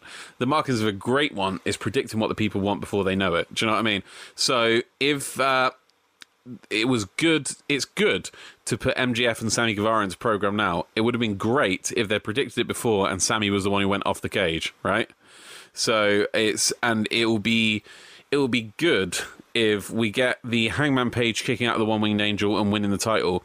It'll be great if they predict, you know, if they then if they haven't fail it the first time and because that's what everyone's expecting. Everyone's expecting this match where Hangman Page kicks out of the One Winged Angel and wins the match. Give us the match where he doesn't kick out of the One Winged Angel. Everyone's there expecting him to kick out too. Everyone's on, and then he doesn't. They're like, you know, the air leaves the building, and give it us again. Do you know what I mean? Like this, this can be Okada Omega all over again. Just you know, just let it, let it, let it simmer. You know, that's uh, that's what I want anyway. I don't know about you, Jack. No, exactly the same. No. Patrick, Nothing to add. we are in agreement. Okay, next up we had Penelope Ford versus Julia Hart. So, starting anyway, uh, Penelope Ford distracted. JR was talking about the previous promo, and then Penelope Ford did the splits. And did you notice this? He completely Yeah. lost his train of thought. He's like, and Hangman Page, he, uh, uh, like that. He was like, "W- women are capable of that nowadays. Jesus Christ. Where was that in my day? I've wasted my youth. Um, this is, uh, yeah, you can criticize JR when he's intentionally lecherous, but when it's accidental like this, we can all have a good laugh. Um, yeah, we all know he's very fond of, of our Penelope. Um, straight off the bat, uh, she Penelope Ford took down Julia Hart with a nice throw into a headlock. Head scissors reversal from Hart. Ford escapes, side headlock and shoulder tackle from her before Hart hits a drop kick and a crossbody. Ford hits a knee drop to the apron, inside to out, snapmare and a kick to the spine by Penelope Ford, and a handspring back elbow, followed up by a high boot in the corner. Um, then we get a, a ad break without picture in picture, which is just you know where's the women's revolution when you need it? Because this was the, this was the you know the piss break spot. Um, but uh, yeah, we come back and they're trading they're trading strikes, and we get a handspring from Julia Hart, which wasn't quite as smooth as uh, as Penelope Ford's. Um, and then she hits a very slow sunset flip. Again, you know, isn't this like her first or second match or something? And she's 19. Like, she looked really green in this match, but it's to be expected. Do you know what I mean? So, um, some kicks from Hart get reversed by Ford, who gets her on her shoulders. Uh, Fireman's carry position and then hits a gutbuster. Um, she goes for the moonsault, which uh, gets reversed. Then Julia gets her move avoided, and Ford makes her tap to the Indian Deathlock.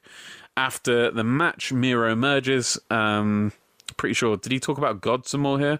Um, yeah, pretty sure he did. I just, I just love that no one's even talking about this. That he's going for some sort of evangelical Christian gimmick, and everyone's just ignoring it because I don't maybe because it's inconvenient in America. But I love that he just keeps doubling down on it, no matter how uncomfortable people clearly are with not making this a thing.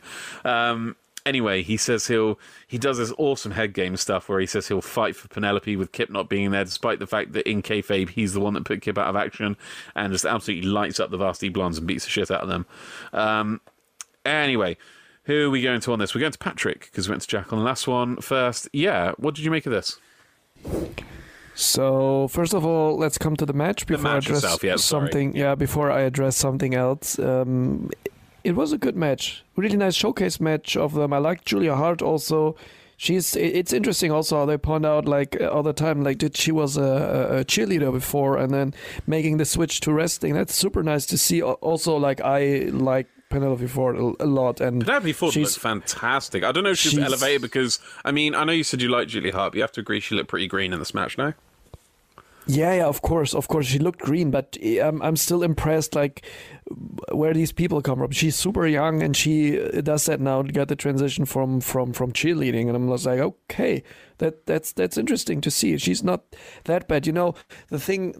I'm thinking about is more like when you think about WWE people just coming in from like from other directions and especially the women how bad they are really like or they were in, in the in the past and in AEW the women are really really good when they bring them in like from from somewhere like it's it's it's it's a different it's it's completely different uh, era, I would say, or maybe like a different quality they bring in. Then, although she's not the perfect wrestler yet, but she has a lot of potential. And Penelope Ford is also so underutilized for the whole women's division.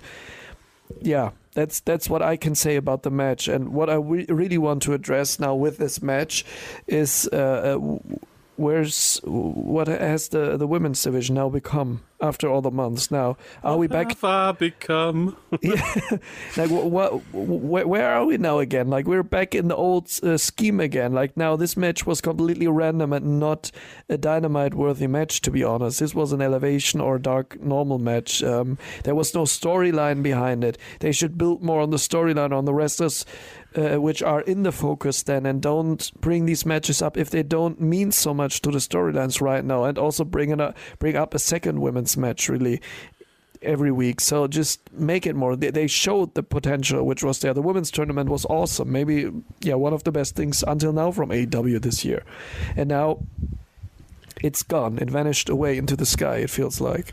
I, I semi disagree with that. Um, that it was pointless, but not in a. I, I agree it was a squash match, and there were other better women's matches they could have had. Especially they seem to be building a Nyla Britt thing. However, um, I think in a sort of way that would would piss me off as well. And obviously, you know, they've used a women's match to push a men's feud. Do you know yeah. what I mean? Which is not the and right I thing to we're do. talking about. There's a there's a concept in I can't remember what it's called, but there's a concept in movies to determine whether women have like I guess super super feminist story hour now. Uh, whether women have like autonomy in the matches, it's like uh, in the in the in the movie. Sorry, it's like is there a scene in the movie where two women are talking and it's not about a man. Do you know what I mean? And and in this match, at least through the beginning of it, all commentary we're talking about was like blokes. I mean, they were talking about the Hangman stuff to begin with, and then talking about Kip and Miro, and it's like, you know, it did feel like a step back, but at the same time, I'd advise against like alarmism with the women's title stuff until we're back on Wednesdays because, as we all know, this isn't really dynamite that we're in right now. This is this is terrible time slot because of the NBA playoffs dark dynamite, if you will. Do you know what I mean? So, I would I would I wouldn't I would say don't get don't get so worried that all the uh, hard work of building the women's division in 2021 is going to disappear because I don't think it will. On a completely unrelated note, but still AEW related, made me laugh on BTE that they keep on referring to Sammy Guevara's blog as BTE Dark. Just wanted to mention that. That's true. That's funny as fuck. Oh, but uh, uh, what about after the match? The stuff with uh, stuff with Miro. Either you can chime in. I don't care. I've, yeah, I've, yeah. I'm shit faced at this point, so. Patrick, do you want to go? Yeah. yeah, thank you, thank you for the honors. Like, there's there's really nothing big to say. Like it's interesting because we know why why mm, uh, uh, Kip isn't there because he's injured. Um, but uh, it's it's interesting that he comes out and just just kills everyone. I like that. But this it was gimmick. um, it was a monster. It was it was super kind of complex how he came out to kind of um, kind of ironically defend Penelope Ford's honor when he's the one that put Kip Sabian out. He was like, "Where's Kip, Penelope? Where's Kip? Oh, you're you're in a three on one." It's just it's just complex, and I like that. This is one of the things. Miro is one of the guys that really piques my interest at the moment. Yeah, that's true. I'm I'm, I'm still very interested to see if Lana will show up with him because this could make him an even better, like a bigger star, and bring him in a real great position, I think. When they when could do as well a mixed gender match, couldn't they? That could be the yeah, first yeah. one. They could do Lana, Lana and Miro versus Penelope and Kip, and that'd be cool. It writes itself. Yeah, exactly. Exactly. Or well, I mean, I know they're building for the Miro Kip, which I, by the way, am absolutely pumped for because I, you know, I feel like this has been a really good um, not always, not the whole time, but it, has got my interest, and I can't wait for when Kip does come back for it to happen. But yeah, perfect way to Lana to be introduced as well. To have one of their matches that obviously, you know, typical wrestling. Before we get to the big feud, let's have the couple of matches to hype up that, i.e., being, or even you know, could be a, a way to introduce Lana after that match. Either way, but it's a cool thing to do. Yeah, I think she's definitely AEW bound. Um, assuming WWE don't rehire him, because I have heard rumblings that that's you know there's people in the business in the company that want that to happen. Uh, I think Aleister Black's probably also also AEW bound. Him and Lana both. Yeah, um, just just just read that on on on the uh, on the SC from from the Wrestling Observer newsletter, uh, Wrestling Observer Radio that. Uh, they confirmed that, or no, that they didn't confirm but They are pretty sure from what they heard that he will show up pretty soon in AEW. Aleister Black. Yeah. I, I, I think it would be the wrong decision to sign anyone else. Um, they've already got a pretty stacked roster. I know Braun Strowman, just because of his name value, is probably going to be quite tempting to them. But I really, uh, just as an AEW fan, I really hope they don't sign him. But we'll see. Next up, we had Tony Schiavone talking to Dr. Britt Baker, DMD. So, um, well, before they even get going, really, Vickie interrupts and challenges the Doctor, Dr. Britt DMD, to a match on behalf of Nyla. Um, she kind of talks about, oh, we all know. She mentions the the burgers. She's like, that's how you like to celebrate your matches and stuff. Um, Vickie basically says that Tony Khan owes her a favor for bringing in Andrade, and uh, that it will be Britt Baker and Rebel versus Nyla Rose and herself. So the Vicious Vixens will finally justify them them having a team name. Jack, thoughts as a Britt Baker fan?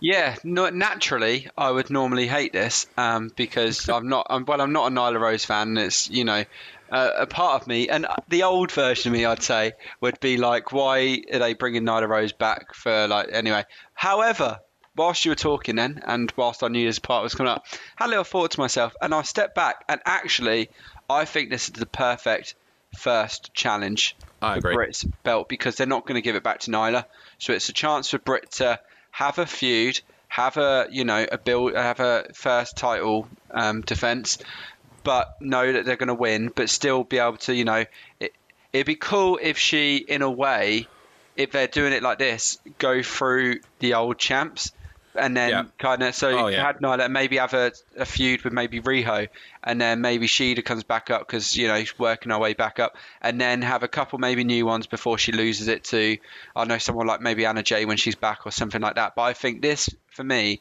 is a perfect way to start because it makes her look good because Nyla Rose is the you know the, the unit of the women's division um, and you know really uh, well I was about to say a good old um, good old champ but not really but um but no I think I think this is the right booking. So am I looking forward to the match? Not really but for the future for Britt Baker you know I am looking forward to that. And if, if this is one of the um, steps she has to take to have a successful title reign then sure why not? But you know um, it'll be nice to see her as um, champ for them them Pittsburgh shows her hometown. So that'd be cool. This is this is what I mean. Like, if you're going to, if you're going to do heel versus heel, you've got to make sure of two things. You've got to make sure the pers- the heel that is like the de facto face in the feud is absolutely beloved, despite being a, definitely definitely a heel, but still beloved. And Britt Baker is beloved out of Pittsburgh, so God knows what it's going to be like in Pittsburgh. You know, based on the reaction she got when she won the title at Double or Nothing. And secondly, you got to make sure the heel is really fucking heel. And um, Vickie Guerrero is, I stand by this. She is one of the best heels of her time in WWE. Um, you know, the, the nuclear heat she could get. She just, with two words, with the excuse me, and she'd come out, and the crowd, man, they were booing her as loud as they used to cheer Stone Cold Steve Austin. It's crazy. Like, and, um, and it's carried over to AEW. They were booing her so loud they didn't hear her fucking announce Andrade the other week. So, like, you know, uh, obviously it's really Britt Baker versus Nyla Rose, but the presence of Vickie Guerrero is going to make it this just this awesome kind of anti-hero versus fucking super face, and I'm really looking forward to it. I agree. Next up, we had a little promo um, showcasing the kind of rivalry between FTR and Santana and Ortiz. So, first off, they said they both have scratched and clawed their way up and come from nothing. Um, both mention how they're the best tag teams. They that they both believe that. Uh, they also both talk about their difficult upbringings, obviously showing their similarities. FTR um, spend money on fancy stuff, they say, because they've earned it. And they say they see shame and embarrassment in Santana and Ortiz's eyes when they look at them. Uh, Patrick, what did you think about this this little segment? This is a bit rather cinematic, wasn't it, for for a little promo?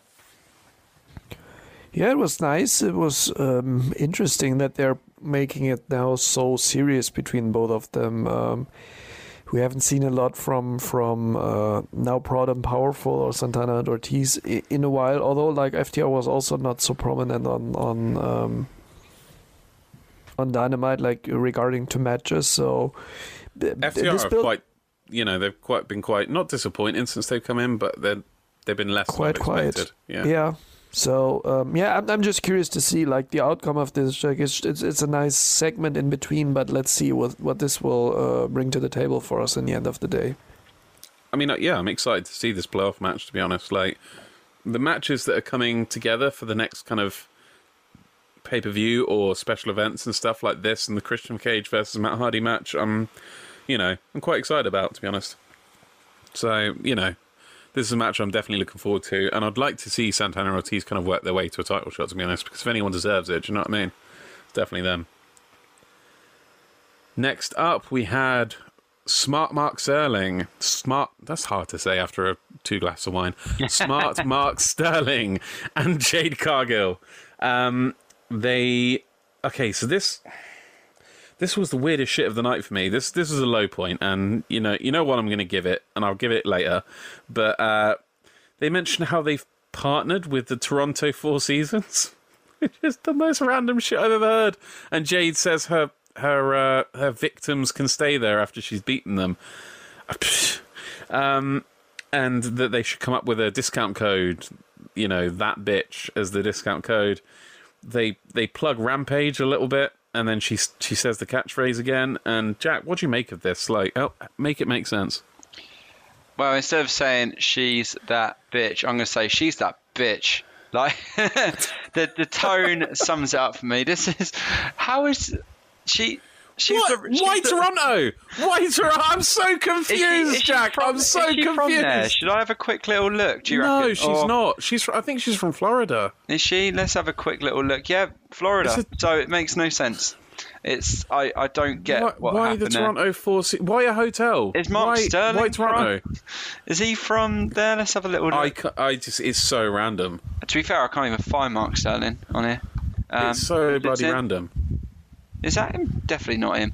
Um, yeah, no idea. This was a really weird segment. Um, but they're teasing Rampage, which is cool. Um, I'm looking forward to that. But apart from that, this was a very skippable um, moment for Dynamite. Skippable. It was fucking. It was a glitch in Matrix. It confused the fuck out of me. I can't. I can't get my head around it. It's keep me up at night if I spend any more time on it. Let's go on.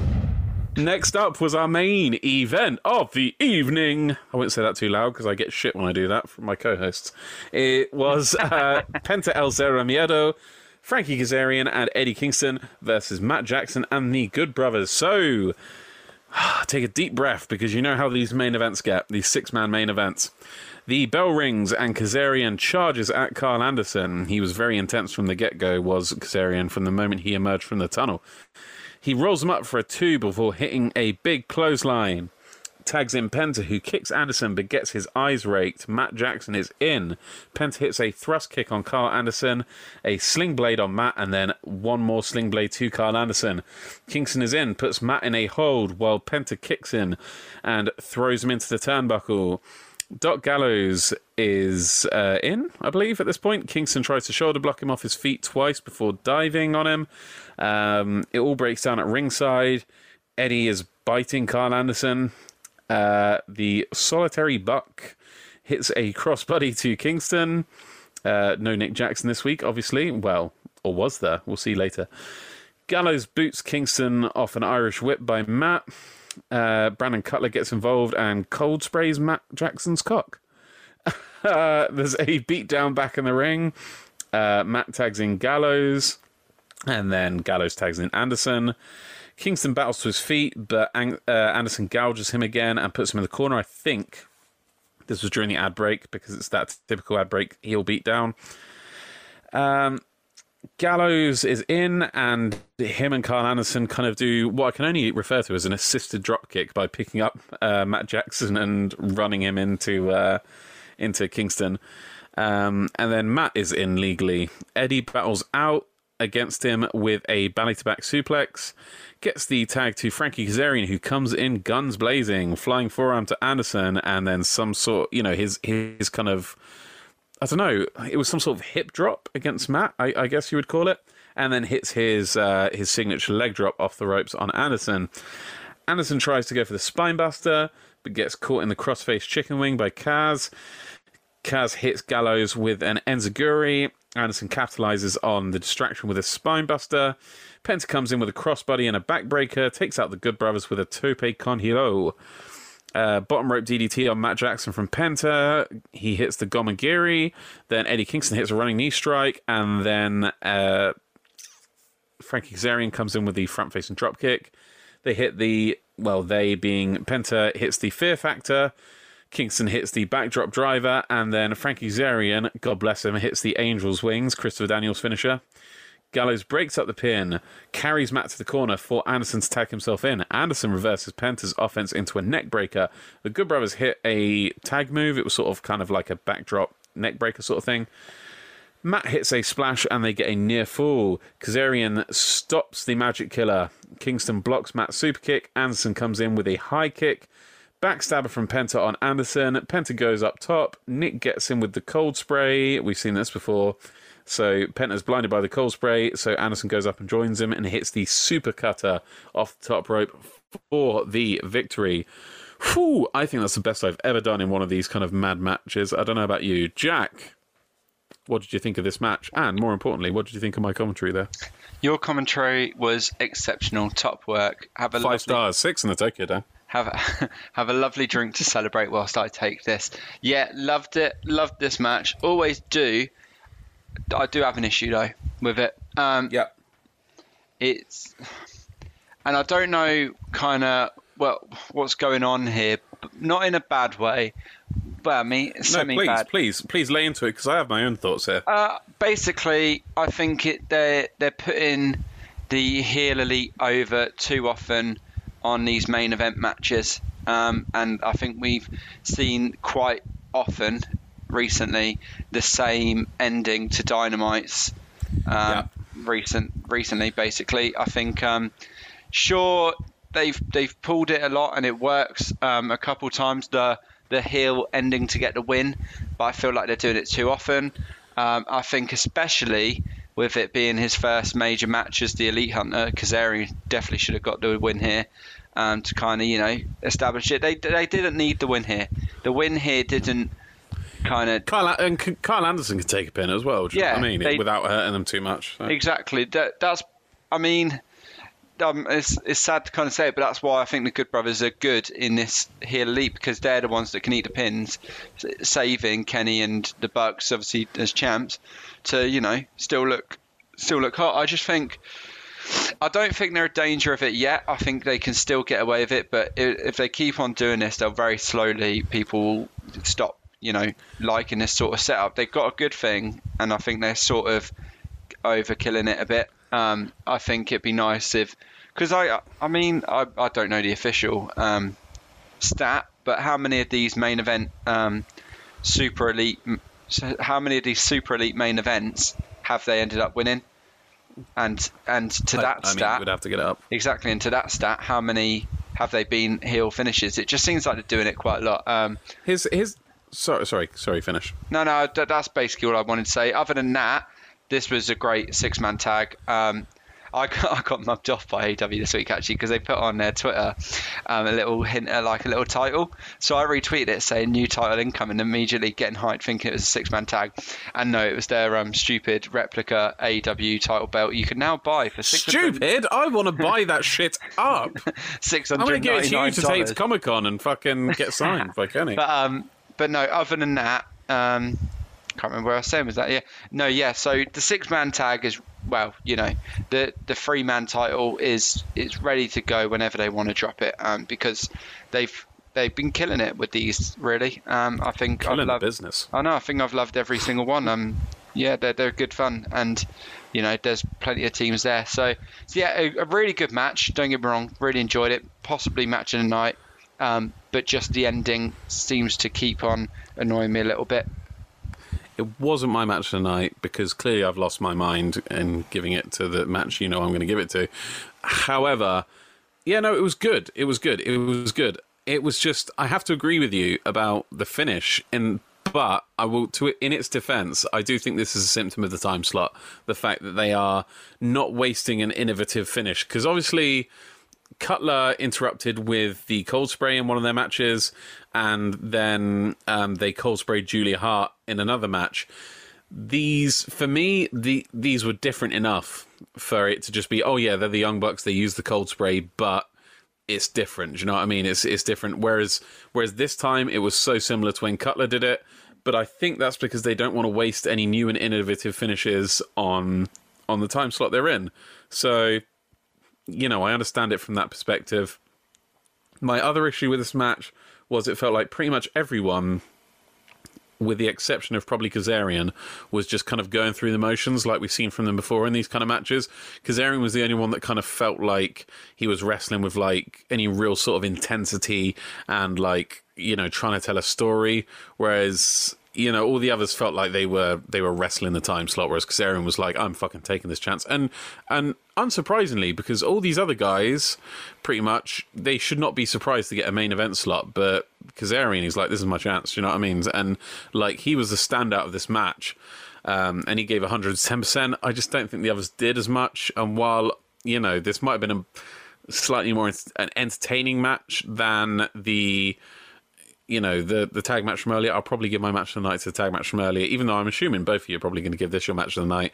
Um, but I just thought it was below par from what we expect from these kind of 100 mile an hour kind of six man tag main events involving the super elite that we've seen before. Anyway, Patrick, let, let me pass over to you. Well, you guys already made some really good points. Uh, I can just say that I enjoyed the match, but it was kind of also repetitive. Um, again, that we have such this a is match, what I mean, like going through the match again. Yeah, that it's again like a six man match. Although I like the uh, the um, combination of uh, Penta, Eddie, and Frankie Kazarian. Maybe there's a bigger stable growing, but as I think I said that last week and the week before or so, that I can really see that. I really like to see that. Um, yeah, and they're just putting over the elite still. Also, like you said before, like as the bad guys who are like they're getting a little um, too comedic. Also, in some parts, like last week was a little too much comedy for me at some points in the match. Also, they shouldn't just make it or just focus it on as they they just should bring also um, matches where they show that they are the best wrestlers and not only win unfair because it's it's one thing to to show uh, wrestlers uh, that they can just win by being unfair like MJF because we don't know yet about MJF but Kenny and the Bucks they don't need that. They, they are better than their opponents and that's what we all know and they should maybe focus a little bit also on that more. Just to ask the tough questions, um, would you not say that if it gets you mad, then that might be their intention that they can wrestle, they can they can win clean, and they can win, you know, with their superior wrestling, but they just are choosing not to, and they're choosing to be underhanded. And would you not say that that's part of the kind of heel presentation that they're going for? It is definitely, definitely, but uh, it's also a kind of and not a fan if it's like if they if they do that week in week out with these matches, then it's some kind of like oh I don't know like also underutilizing the wrestler because uh, yes they are doing that a little bit, but also um, like the match uh, where uh, um, what was it the the triple threat match between Kenny, PAC, and OC it looked like OC can beat Kenny Omega very easily and almost got the win and, and the title. And this is the point where I'm like, they shouldn't overdo that because we know Yeah. that Kenny is better than him. it. And yeah, and OC is a comedic wrestler, and we know that yeah, it, it, they should focus a little more on that they are really good wrestlers and let them show that also that they can do a clean win because they are the best in the world if they chose to. Like you said before if if they're just not showing it because they don't need to they can win with cheating. That's fine if they want to but they also should do matches in between where they can just go like ah today i'm just gonna go 100% and then just kill the guy don't let him any chance at all and that's what they should like balance a little better i think it's a great point because i go back and watch Hulk Hogan matches, and Hulk Hogan lost about fucking. I think you can count on two hands the amount of times Hulk Hogan lost cre- clean in his entire career. Maybe one hand. It might have been like three or four times he lost clean in his entire career. So anytime he's against a heel, you like you can guess how it's going to finish. Do you know what I mean? If, if you do one thing too much, and so I guess that's the point that you're trying to make. You know, correct me if I'm wrong. That if they're winning heel every week, like, where's the fun in that? Because it's it's you know it's that kind of 90s Hogan WCW or, you know, WWE into the noughties kind of thing where every heel, you know, a heel can't win clean.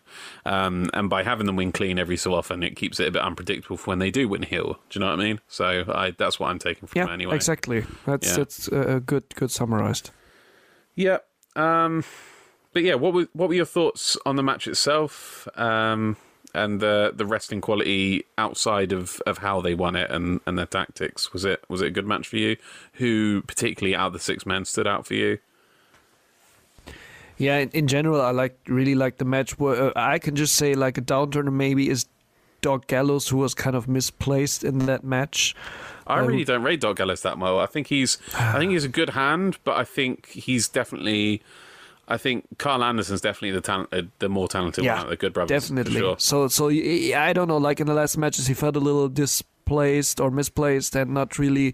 They, yeah, he just didn't fit into the quality that was in ring. Also, at some kind of way. Although, of course, you have Eddie Kingston in there, but I think Eddie shows week in and week out that he's improving and really good, and and for for a good reason at that high you can level. Tell now. Eddie tries really hard. That's that's what it, yeah. you know. Eddie, Eddie will do Eddie will do a really fucking kind of sloppy looking enziguri, but he tried to do an enziguri, and that's yeah. the point. Do you know what I mean? And that's and he looks hard hitting. That's also the thing. That's what what he tries to do to look at least hard hitting or so.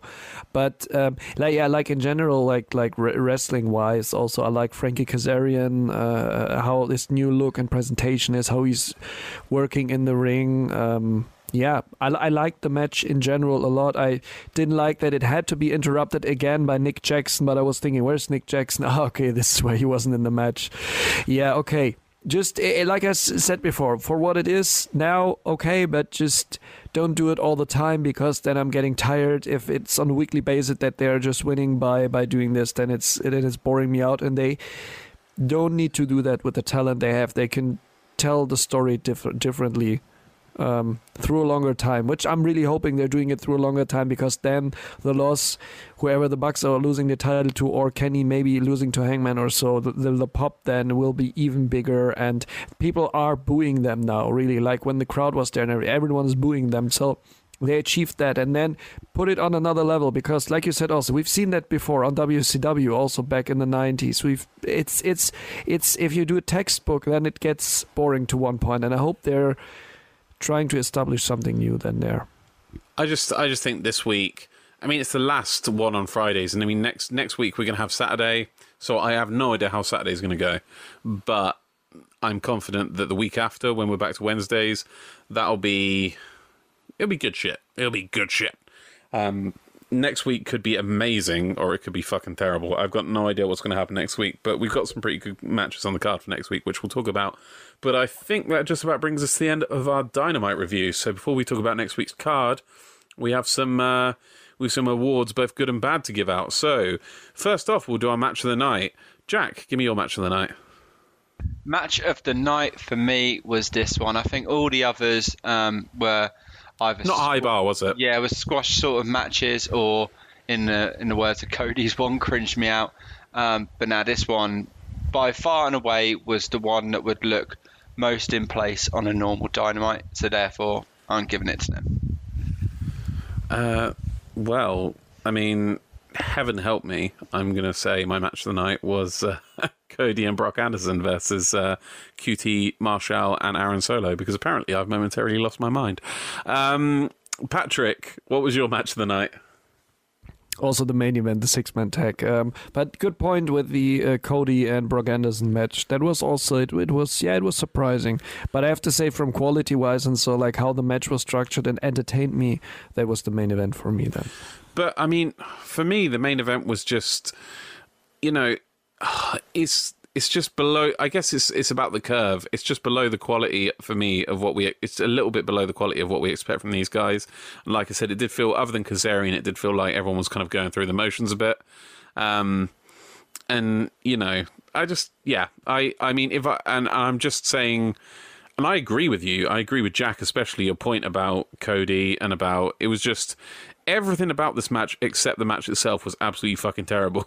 But the match itself, if I'm to take it in a vacuum to award a match of the night to it, I, am going to say that was my favorite match. But you know, um, back to back to higher standards next week, we hope, and definitely the week after. So uh, that leaves two more two more awards to give out. We'll uh, I'll uh, I'll go first and say my um, my shocker of the week was Jade Cargill's sponsorship with the Toronto Four Seasons. I, it's it's still uh, it's still eerie to me just how strange that was. I don't want to think about it. It's gonna, like I said, it's going to keep me up at night. Why? Why Toronto? I don't know. but uh, there you go. Yeah, definitely In, weird. Patrick, your heel moment of the night, please. My heel moment of the night, I uh, mentioned it already, but didn't say it is. But uh, it's when uh, Kenny was kicking out Michael Nakazawa, who just a uh, millisecond before jumped onto the car to yeah. get away, and then he kicked him off just to sacrifice him to get away. that was just great. God damn it! Yeah, how many times is uh, how many times is Kenny Omega going to win your heel moment of the week? Honestly, it just uh, yeah, it's like him or Don Callis. That's the thing. just goes to show how good this stuff is, and like I completely agree with you. His, I've I said this already, but his backstage stuff is almost always whenever it's on whenever it's on Dynamite, it's almost always the best backstage segment, and sometimes is sometimes is even better than you know some of the in ring stuff we see. But alas, that brings us to the end of our Dynamite review next week's show. Who has the card for next week's show? One of I've you done does, it. Yeah, I've i heard you it. talking about it when we Ooh. set up. Well, I mean, I only just looked now, so don't get too excited. To be honest, I think only two matches have been announced, lads. So it's quite an easy one. Yeah, right. I'm also seeing that now. Which, yeah. which the uh, which the best gu- which the best matches that we're looking forward to. Yeah. Anyway, go for it, Jack. So um, we'll go with the the biggest one first. Um, Kenny Omega versus Jungle Boy for the AEW World Championship. That's going to be there, surely main eventing. Well, obviously main eventing. And Hangman Adam Page versus Powerhouse Hobbs. Which one are you looking forward to most, Jack? Oh, it's got to be Kenny and Jungle Boy. Even though what? Jungle Boy is not going to win it, he, it's still going to be a fantastic match. And that's this is the perfect example of a match where you know the end result, but when they can make you believe that possibly Jungle Boy can win it, and I think that's what this match is going to do. And I think there's going to be some good storytelling in it as well. Yeah, yeah, they were. I think we'll probably see an appearance from Christian Cage at the end to then set up the, the what they originally wanted of Cage versus Omega before the crowd decided they don't really like Cage. Um, so yeah, that's what I'm predicting. And Patrick, match you're looking forward to the most? Do I need to ask? Yeah, no, not really. It's also Kenny, but also the the, the uh, Hangman versus Powerhouse Hobbs can be a good match. It's not on a pay per view level, so we can see what what he can pull off on a pay per view level. But I just also found out, just on the other note, like the week uh, after next week's show, the show after next week's show has already more matches announced than next week's show or this week's show. Weird, Sorry, this week already. Yeah. that might be maybe it's pre-taped. Yeah, it can be. Yeah, yeah. It might be the last uh, show before pre- they go on the road. Yeah, this one was pre-taped, so it could be the fact that that one's been pre-taped, um, so they know all the matches that. Whereas it, whereas Saturdays hasn't been taped, probably be taped after after the next Wednesdays. But yeah. Um, as for me, what I'm looking forward to the most is hearing what four seasons Jade Cargill has has partnered with next. I'm I'm on the edge of my fucking seat, guys. I've got to be honest with you. No it's uh, the, same, the same match as you that I'm excited for the most. So that is Dynamite for this week and for next week. Um, well, that leaves us with one order of business. That is less important shows. Hit it. Less important shows. Did anyone watch Hell in a Cell? No, n- not not really. was about to Uh, say, I'm just, useless some this week for finishes. No, neither. I, I watched a, a couple of finishes too. Um, which finishes did you see? Uh, I did see uh, Bayley versus Bianca Belair. And that. That spot was really fucking fun. The um, yeah, that, that was really good. That was really really good. Um, and I saw uh, Sami Zayn versus Kevin Owens again. I did not. What was that? What was the result of that? If you don't, uh, Sami Zayn wins with a hell of a kick. Like, well, it was the good thing is like when they're in the ring, they're doing it still pretty stiff. So uh, uh, Sami Zayn was bleeding from his mouth, or was it Kevin Owens? I'm not sure, or either both. But uh, yeah, it's it's it's interesting. That's uh, yeah. It's it's the only feud. I said it now three times, I guess, but off the air mostly. That it's the feud which is uh, the only or the longest feud they have, which is consequently there, like in this era they're right now in. There's no other feud that makes it longer than a month or two, but this is like four years now or so. did um, did Sami win clean? Yeah, completely clean. And he's heel at the moment as well. Yeah, he's heel. Yeah, That's quite surprising. I'm quite Yeah. pleasantly surprised by that. Um, yeah. Thing.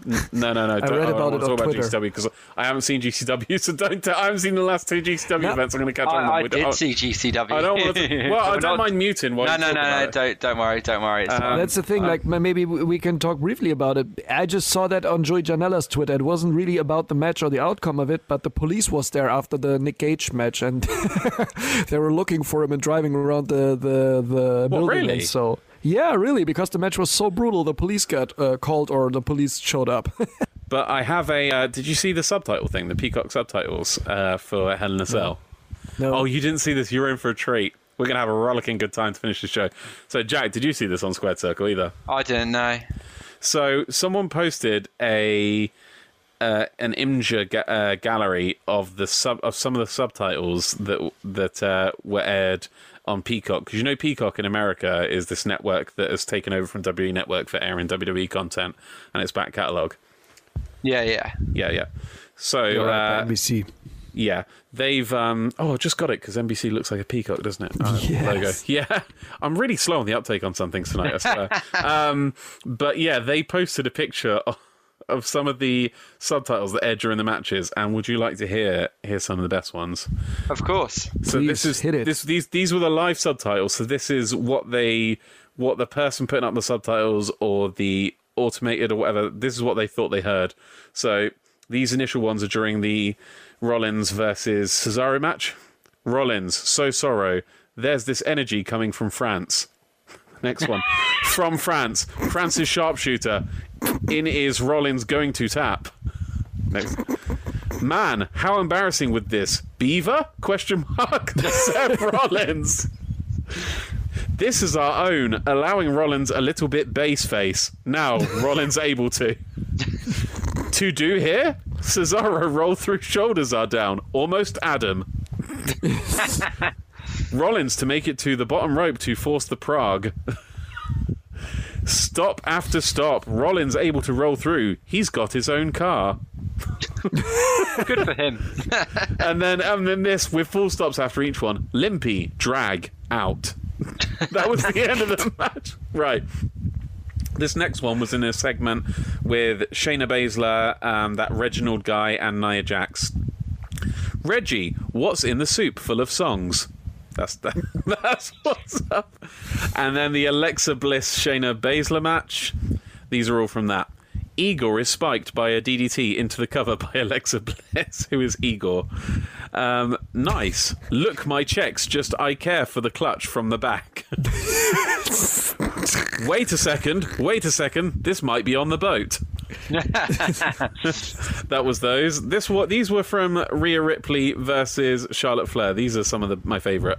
So there's Rhea Ripley's on screen, and the subtitles say "the wrong women's champion." I think they meant the Raw. But it's just they were just laying into her. She is the wrong women's champion. It says again. Immediately, the Quayshan race. intermediate cover. There's more. It keeps going. I'm going to read them all. I don't give a shit. This match, you need this victory, even as the wrong women's champion. this. To get what she wants, but cord that shit on the shoulder of sulfur, usually. Has been easy for for Charles Affair to be motivated. Charlotte Flair, Charles Affair. Oh my god, he looked position straight, ankles now. Solar Flair can taste victory. Can Ripley? Solar Flair. You're wrong, women's champion, Rio Ripley. okay, this is the main Imagine event. you're really you're really deaf, and then you're reading this, and you're like, "What am I reading there?" Yeah, The subtitle guy just had it out for women for Rhea Ripley. You're the wrong and called her Rhea Ripley as well. You're the wrong women's champion. Said it like four times. Okay, this is the main event with uh, Seth Rollins versus Drew. Uh, not Seth Rollins. Drew McIntyre versus Bobby Lashley wasn't the main event. I think. yeah. Don't give Drew McIntyre any room to breed. let's see. Let's let's see how spit both. Eye running Drew McIntyre, elbow cotton McIntyre right between the eyes. Drew McIntyre certainly appears to be the cow? Question mark. the cow back. Lastly, what's the heart lock? Trying to get his hands together, can't quite get. Spinebuster for Drew McIntyre riding to the dump. Riding to the dump, ride into the race, and no time wasted. No time is McIntyre. Just macaroons with a machine so far. He's been through a L. this oh, this one's great. This one's great. In deep, deep trouble, perhaps love.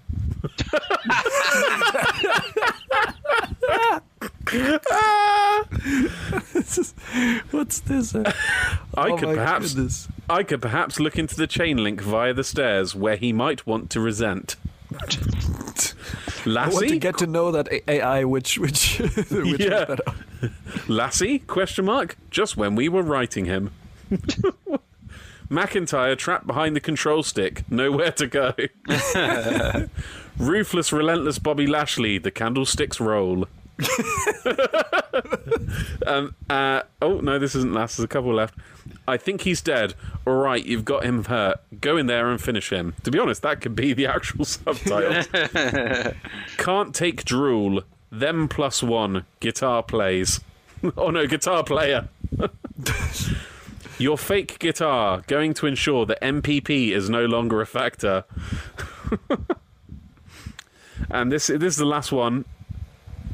Lasgo, Kiss Rocks, the champion yet again. This has been back and forth. Lasgo, Kiss Rocks, indeed. Yeah, um, Jesus. Peacock. Never change, actually, because I want to read this next next paper. oh, yeah. Um, what do you say about that, really? Just wow. Just wow, exactly. No zombies this time, though. I would like to see how the subtitles got on with that. What a shame. What a shame. Um, yeah, we're not going to talk about GCW this time because I haven't seen it, and I'm going to selfishly deprive everyone of talking about GCW. Uh, well, for the most part, because I want to go watch it. But Patrick, you said the cops were called. Yeah. It, without yeah, telling me about the match, what ha- what the fuck happened there?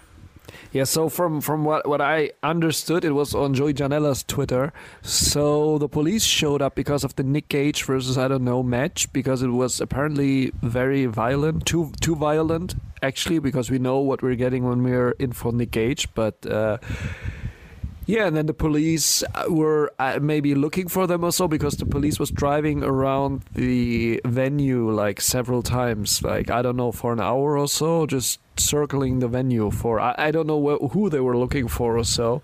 But yeah, it's interesting. Let's. I, I want to want to know more about it. Hopefully, I find something on on the uh, Square Circle also about it. But that was interesting. Is this Outlaw Macho the one that's just been? Yeah, then it was him. Then yeah. Yeah, it's, it was just gone. That was that was the pay per view. Um, well, I'm going to buy that on FITE, so you can watch it after me if you'd like, or just Oh, yeah, the main nice. event to see. Because I know Jack likes to just check out the Nick Gage main events on my uh, on my Nice. FITE. I love well. a bit of Nick Gage. He's, he's fantastic. I think I think uh, AEW could benefit someone like that, someone really unpolished, because I know that's like what Mox is supposed to be. But honestly, Yeah. I think Mox is Mox is. I hate saying this because he is edgy, but he's like not. He's a little bit Hollywood. He's a little bit polished. You know what I mean? I'd like someone like Kevin Steen was in Ring of Honor, or someone like the Sandman was in ECW, you know, or Nick Gage is to GCW. Just someone who just really doesn't fucking belong here. But fuck you, I'm here anyway. Like Eddie Kingston could be like that, to be honest. Eddie Kingston be, could be that huge kind of rough edge star in in AEW. I'd, he, you know, he's got the mic skills for it. Certainly. I don't Definitely. know what you guys think. Yeah, for sure. Um, did you guys see the first footage of uh, of the AEW video game, like of uh, uh, Darby Allin? I did, I did. oh, I didn't. You guys go for it. Okay. Just just looked dope, doesn't it? Just, I mean, there's not too much to say. It looks really, Yeah, it's 30 looks seconds, really you can watch it. Yeah, it looks Yeah. really clean. Looks really. Um, I think part of me was a bit worried, I guess, but it's because of how well the WWE games have been. Um, but now this is, yeah, this just looks good, and I just can't wait. Did they have actual footage of a match? Um, it Yeah. was just like, yeah, well, it was it was about thirty. Was it thirty seconds? Yeah, it was. yeah, just 30 seconds. Just- Showcase. They showed like how the, the model of, of Darby Allin looks now, Yeah. and they definitely uh, completely uh, uh, uh, scrapped that thing we saw in the first trailer where everyone was like, "Oh, that looks more comical." No, this Yeah. looked really It looked- realistic. yeah. And, oh, really? um, They've changed and, the art yeah. style. And they Yeah. announced a new AEW signing, Green Man. Can't wait to see Green. Man. Green Man is there. always, Yeah, and- always sunny in Philadelphia. Fans are represent. there you go. And uh, what, what's also interesting about this, I saw a video yesterday on YouTube where they compared that that it looked a lot like uh, Here Comes the Pain. Yeah, SmackDown but Raw. like, Here Comes the Pain. obviously, with more recent graphics. Yeah, definitely. But the uh, mechanics and everything look like it. So it l- looks game. more that it goes more back to the arcade style and away from this kind of simulation they, they did the last uh, uh, implementations of the series or tried to do that there and going back a little more to the arcade old schoolish. And it looked really cool, I have to say. Like if if you bring a game design or if you bring this also this engine from the No Mercy WW uh, WWF No Mercy was it yeah WWF No Mercy or the, WWF. yeah. Uh, and and maybe also from the little older SmackDown or SmackDown vs Raw games and put it on the with the new graphics and everything, then I'm more than fine to buy that. And also in this thing, it was from the Wrestle WrestleGamia, which is the uh, gaming channel of WrestleMania. They also said that, and I looked into a, lit- a little more. It looked from the uh, uh, uh, final numbers from AEW last year that they invested a two-figure uh, two-figure amount of, of money, like 10 to 20 million or so, into the gaming division. That's and two, uh, two figure would be like ten dollars. Ah, yeah, sorry. Eight figure, sorry, two two million figure. That's what I meant. Sorry. yeah, no, eight eight figures into it. So yeah, two two million figures into it. So uh, they made a loss last year apparently from it. Although of course there are the other games uh, which are on it also, but uh, they they seem to invest a lot of money into that. And But that's what you need to will- do for your first one to start a franchise, isn't yeah, it? definitely.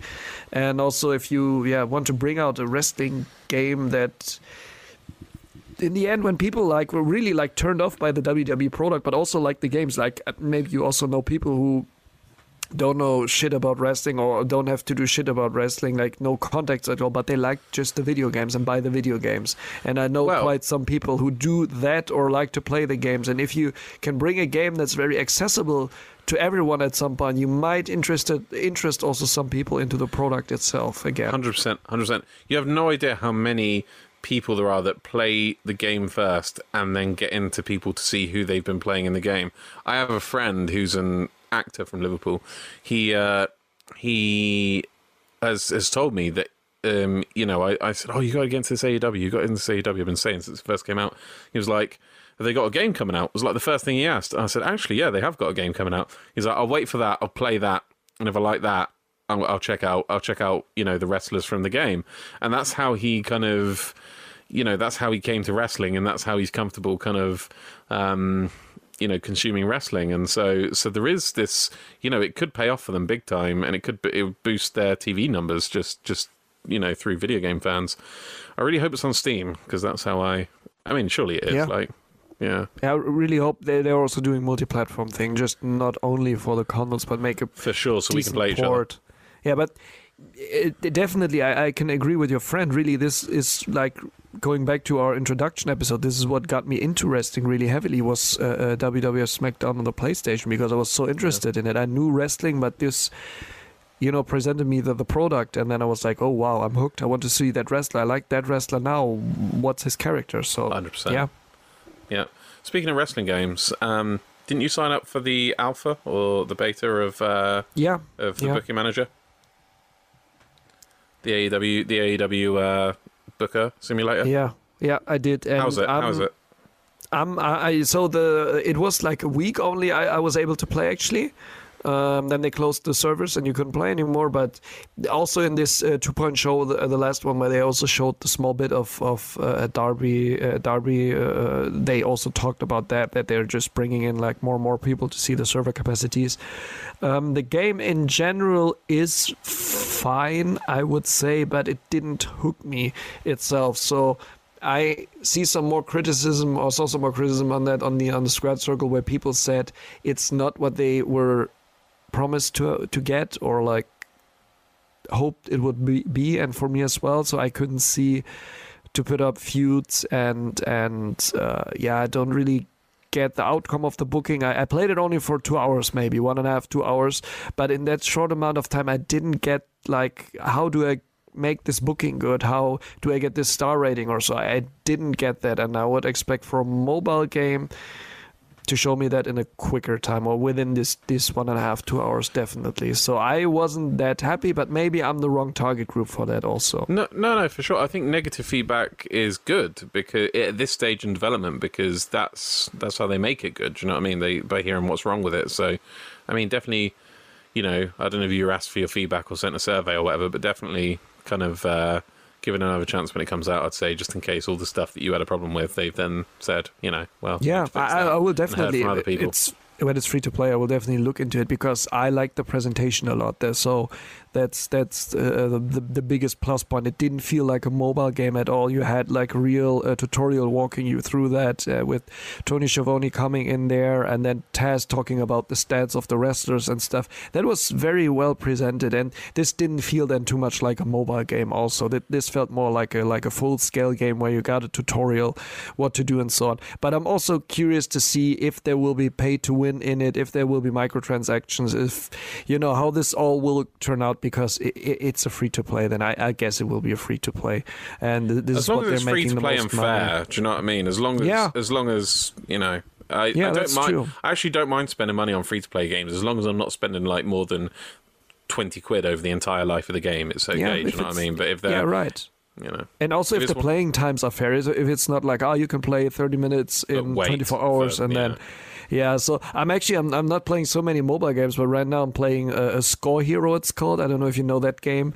It's it's it's a football game, 3D football game, but there's just Yeah, I think I know the certain. Uh, certain scenes where you just have to uh, uh, really quickly uh, draw the path of the ball, how you should fly into the goal. And that game is really cool, and also it's a free to play. But you can also like it takes you, yeah. In in if if you uh, uh, spend all your lives, which are like 15 or 20 times you can retry, which is a lot in that game. You can play for 30 minutes really consecutively uh, if you if you're uh, if you're good in it, and then it takes like an hour until you refilled all your lives. So that's really fair. That's that, this is why I'm still playing it because I can play it like twice a day, not only exactly the ones that make me the ones that make me wait like eight hours for an egg to hatch on some Yeah, dinosaur right. game. They're the ones that I don't touch again. Do you know what I mean? Because I'm like, fuck this noise.